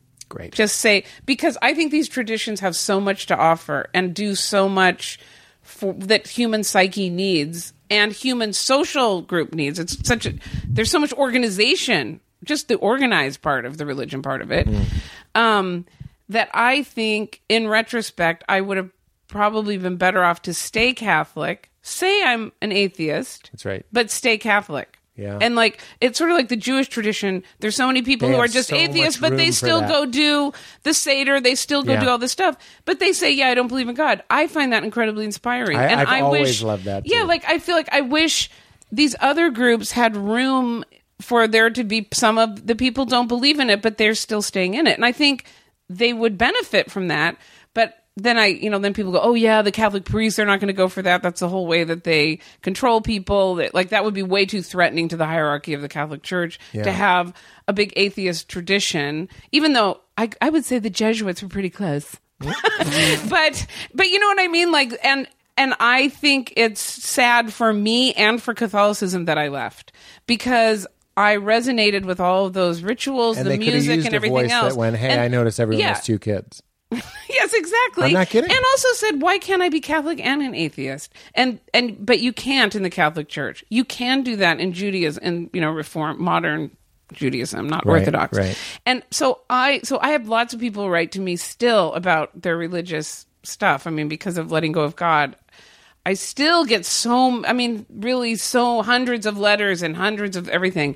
And I over time at first I would counsel people and you know say oh it's going to be okay there's other groups out there you know and now I say just stay in they go what do I do if the whole family prays you pray with them you hold hands you know what that is a family holding hands thinking the same thoughts at the same time that's what it is Mm. Yeah. so now I'm kind of like on the other side and I get in trouble a little bit with some of the hardcore like you can't say that Yeah. it's like no but I I don't I think you're throwing away too much to just leave it Mm, anyway eh, all right No, Julia, don't take my hmm as lack of. You stoked my flames. I enjoyed it. I was also thinking about how it broke my heart that you didn't you didn't see the Jesus quote as much as I did because I'm like that's that kid like thing holding hands and talking the That's same. It's because so you haven't childlike. really had a kid. You've have you've had a five month old kid. When you have some toddler driving you friggin' nuts, you're That's not going, funny. "Oh, their brain is so beautiful." Well, I think about no, that you're with- thinking they are wild animals that now to be That's civilized funny. and live in society. That's interesting. Julia, that's interesting. Um, we because we get heavy. Yes, I don't know if you've ever listened to the podcast to this point. I haven't, and I feel bad that I haven't. No, that is not what I was doing. I know you're trying to make me. No, I know you're not. I know you're not. I do feel bad. I Look, should. we're all molecules. Listen, identity is an illusion. Listen, who you are is bigger than your body. Look, no, I'm kidding. I disagree. I disagree. um, I know, I know, disagree. I know. Um, what I was going to say was because we get heavy, and we Yes. always do. We talk to Yes. everybody about. You want to know what John Hamm knows things about God? Listen Oh. to the end of the John Hamm episode, Oh, and I think can't about wait. his beautiful face um, and his funny walk. Listen, uh, we ask to palate cleanse. Can you think of a time? It's don't feel pressure in your life. Relax. That you laughed. Take it easy. Really, really hard. It could be the hardest. Oh. And maybe you were a, co- a kid. I know you hate kids and you think they're demons. No, I don't hate kids. No, I understand. Jesus I'm was just saying, realistic about lest them. you be I like wouldn't a- say, oh, the eyes of a Lest child. you be like a maniac piece of shit animal kid, you won't see the kingdom of heaven. um, but can you think of a time that you laughed really, really hard in your life? And first, first thought is always fine. well, the first thought, and it's so funny that I would say this. Crashing. Uh, yes. and, um, uh, oh my god, that and I have a crashing question. Oh, hit okay. it. You may ask Um. after. Okay, but wait. Whatever you want. I always think the hardest I think I ever laughed. Well, I've had so many times where I thought I've laughed so hard and for so long I don't know. And of course, I didn't have someone measuring my laugh, how long I was laughing. You are the scientific method. So I can Well, only we don't have a guess. control. okay. It's from Adam Sandler made me laugh the hardest I think I've ever laughed. On set? No. We he would do this thing backstage where he would do crank calls to people when we were just sitting around waiting for Lauren to come out and tell us what sketches we're in or whenever we had to wait in this waiting room. And there was a phone and he would just and this was like right when he got on so he's not a star. I, I we're both we both started like within 2 weeks of each other Wow. and he would call like gyms and see and he would time how long he could keep them on the phone with his questions in this old lady voice so he would and i can't do it but he would call up and Oh. go hello i'm looking for a, a, a aerobic class but i can only go between 10 and 12 do you have one that oh you do now i want to ask some questions i It's not have a bad one Sandler. leg that goes backwards some like accidentally sometimes it goes the opposite way it's very disconcerting for other people in the class often because i have to hobble off to the side and put my leg back like that and then and then they go would, would that be okay um also i'm a little hypoglycemic and i need to sip orange juice which sometimes spurts out my nose because I have a problem with my like that. Okay. Yes, and then yes. just on and on and on. And I would laugh so hard like I couldn't I would have phlegm for like a week. Like I couldn't stop laughing. To me that was the funniest And when Lauren came in and went, "Pat- Pat at the beach is cut, you'd be like, I don't care. I care. I don't care. Anyway, that was my first thought. Oh, beautiful. my god, so funny. So so so funny. Julia, uh, w- w- what gender is Pat? I'm just kidding. Um, why don't you ask your crashing question? Okay. Yeah. when your character goes uh, also i want to give you another compliment i love that your wait. character the character pete holmes Yeah. is an okay comic but not great He's not great. because i no because when i first that i was so happy when i saw you Yeah. because i thought wow is this a guy who's really not that great of a stand-up but he's a wonderful storyteller like he like the show is so great Oh, you thought me. Yes. Yeah. And then, because I watched the show, then I saw you and I was like, you're so brilliant. And oh my God, at Largo last week when I saw you, that thing that you said that you Yeah. might. re- I'm going to release it. that and also just how you talked about it afterwards with me was so just saying that you were floating the air that you were getting from it oh, the audience. like gave me oh so my much god that wind. was just a wonderful incredible way to think about The I've audience had- doesn't know if they're better, the show's better. You know what I Right. mean? And they, I said it to them that night. I was Yeah. like, sometimes you're a part of a bad audience. Right. No, It's a that was terrible so feeling. great. You're Yeah. like, oh no, I think we're bad. No, I know. I and I've had yes. Anyway, I've For had all sure. the experiences, but I love that so much. But seeing how brilliant you are, which I really do, I, you're just my favorite stand-up Oh. comic. Like I can't tell you. Okay, I love it. but to know that you are so crafting the level of comedy that your character Pete Holmes is doing on Crashing is Yeah. very interesting to me, and I really applaud you for not being funnier. Yeah, I you know, hear- like no, I hear what you're saying. Like you're really just about as ma- as funny as that character Should should be, be, yeah. because you also can't get into the cellar. Like you That's can't right. be great. You can't be you. That was one of my- because you would be getting into all those places. That's right. That's right. Yeah. That's one of my proudest achievements is that we I did a set and wrote a set and it was old material that was funny enough to get laughs but Right. not funny enough to get into the cellar. I was very proud Right. of that. Oh my god, that was so great. Yeah. I was really pleased. And also the guy, the Ju- I want to, what's his name? The 18 year old. And what do you, what about when you go, how old are you? 18. And you, I think you said something like, I'm 32 or something. Yeah. And it was, oh Yeah. God, oh God. Yeah, I'm 32. oh, oh, oh, oh, ah. okay. I love every moment. Okay. There's only one part I didn't get. Yeah, hit me. Okay. When you go to the synagogue, Uh-huh. And you and you're explaining your relationship to Kat, how you met Kat to these guys. Oh, you had sex two times Yep. in this crazy way.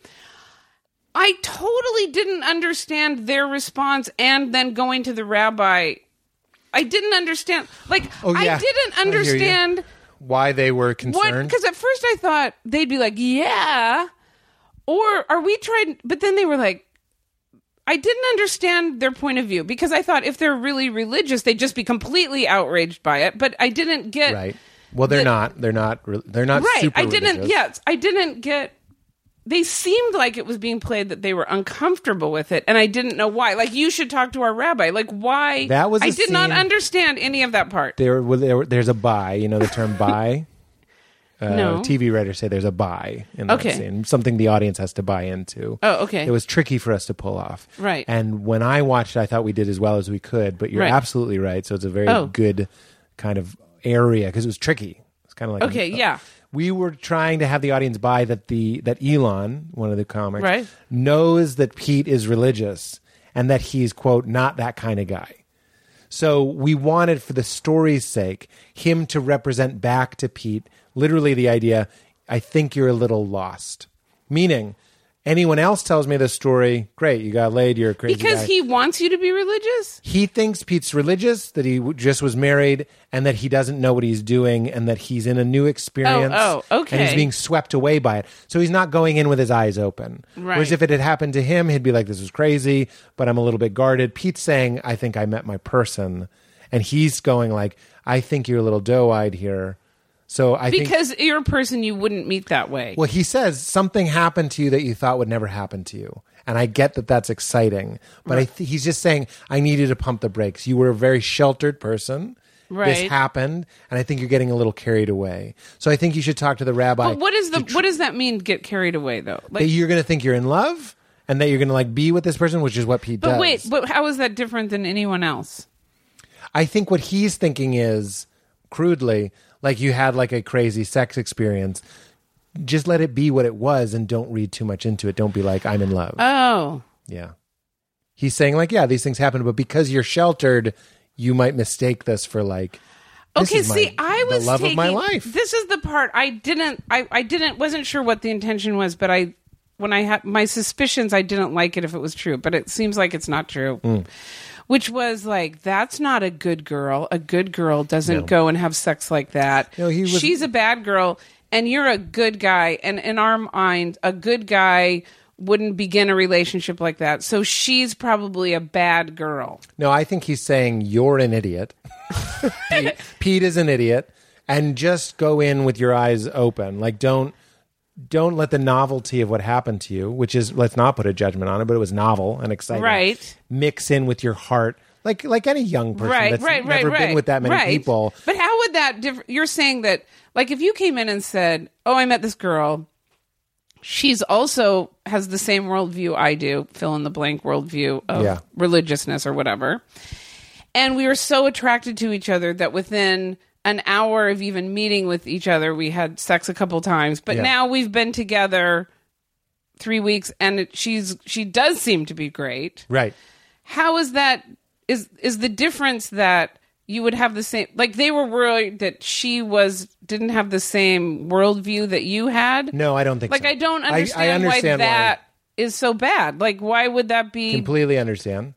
and I, I, I see why you would think that. Yeah. It wasn't it was not my intention to say this is a naughty girl. Right. I think they're saying you're a sweet guy and I don't know if you're free as free as this person or ready for something uh, uh, like this big Right. of an undertaking. right. But I understand what you're saying. And then when when they wanted you to talk to the rabbi, why would they want that? because again this this was something that we were it was like notes that we got Right. and it was like here's the the point of the episode they say pete seems lost so we were like okay how do we how do we make that clear so you're feeling some Right. of our effort yes. there to reach that conclusion so that's why i'm sort of delighted and also like oh we didn't quite do it but we were sort of Well, no, to me, it just needed to be all it needed to be.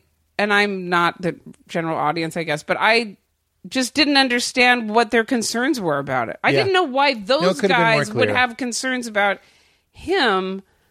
i th- yeah you're you You know, like I don't know totally a why way to those particular go, guys would be. Concerned you're a about. religious yeah because they're you're thinking they're religious too i'm thinking they're just comics No, I was thinking they weren't religious. Oh. So then why would they care that you were I guess you're saying they're thinking of you Sheltered. the personality that they know of you and describing meeting somebody and having sex with them right away in and s- confusing exotic-y places. Think- they- I think they're Mine- thinking that Kat is not thinking about it in the same way that Pete is. They're going like, "Hold your horses." Oh. You oh, might- like she doesn't she's not going to be as invested in this as you are. You're because probably you falling haven't in love had- 'cause you're an idiot. I get it. Okay, that That's what I we're understand. going for. Okay, all I needed was one sentence that, that would help.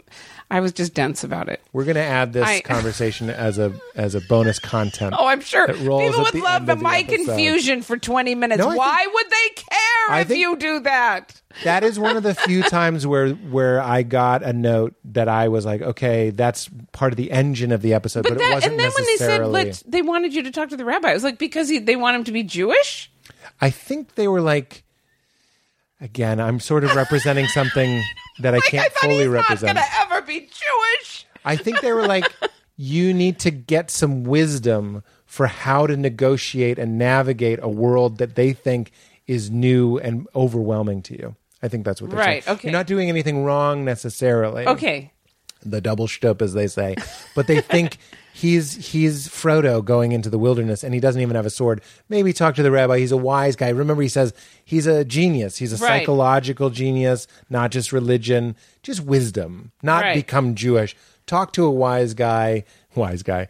Get a little bit of some of your. that's a good name for like a book with Buddha. The wise guys. That's funny. Get some, and, but also get some of your own tradition reflected back to you because it is seventy percent. Well, you know what's so funny is I realize even in our whole conversation, religion has a lot, and this is true, I think, for most people. But I'm just saying it; it has a lot to do with sex. oh my You god! know, like you know what my so book much is to do called? with sex because called comedy sex god because god and sex were so intertwined I know, but I feel like for me, God and sex weren't intertwined at all. Like I didn't have guilt about having sex when I had sex. I never felt guilty about sex. you sure you're catholic I know.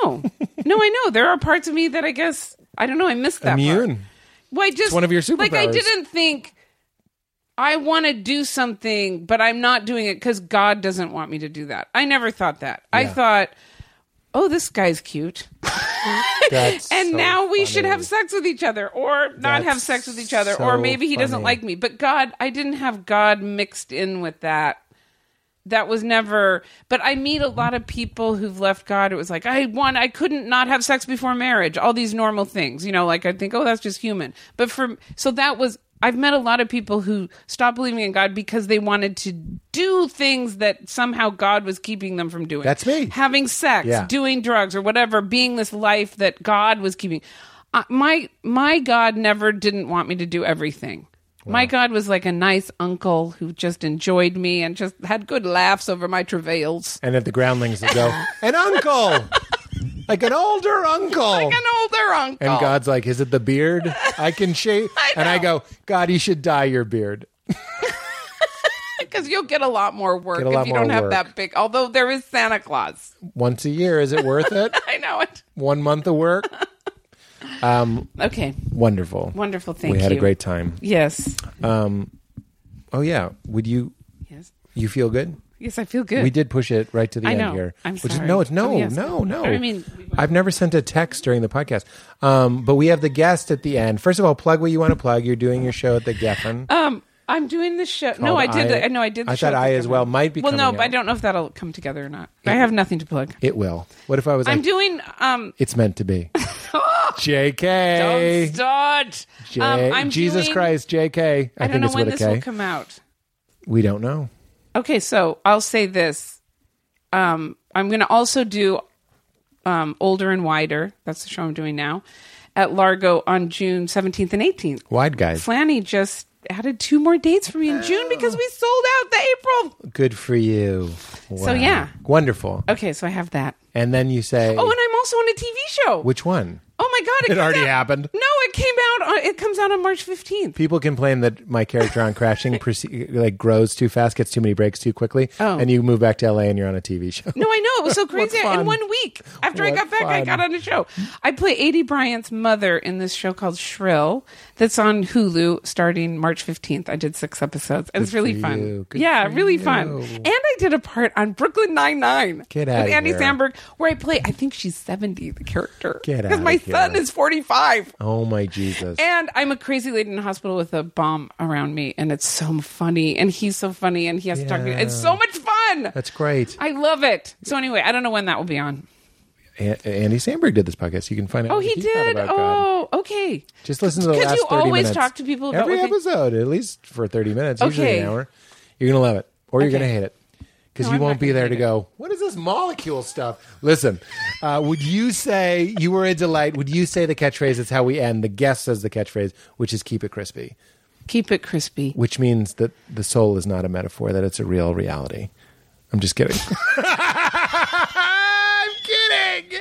I'm kidding. I'm I kidding. can't say that, I'm Pete. I kidding. can't say it. Look, thank you. Thank you. All right. It means the soul is not a metaphor, it's a reality. so crispy. My D900 shoes 850. I'm so crispy. I'm so crispy. My ice game make you haters wanna get me.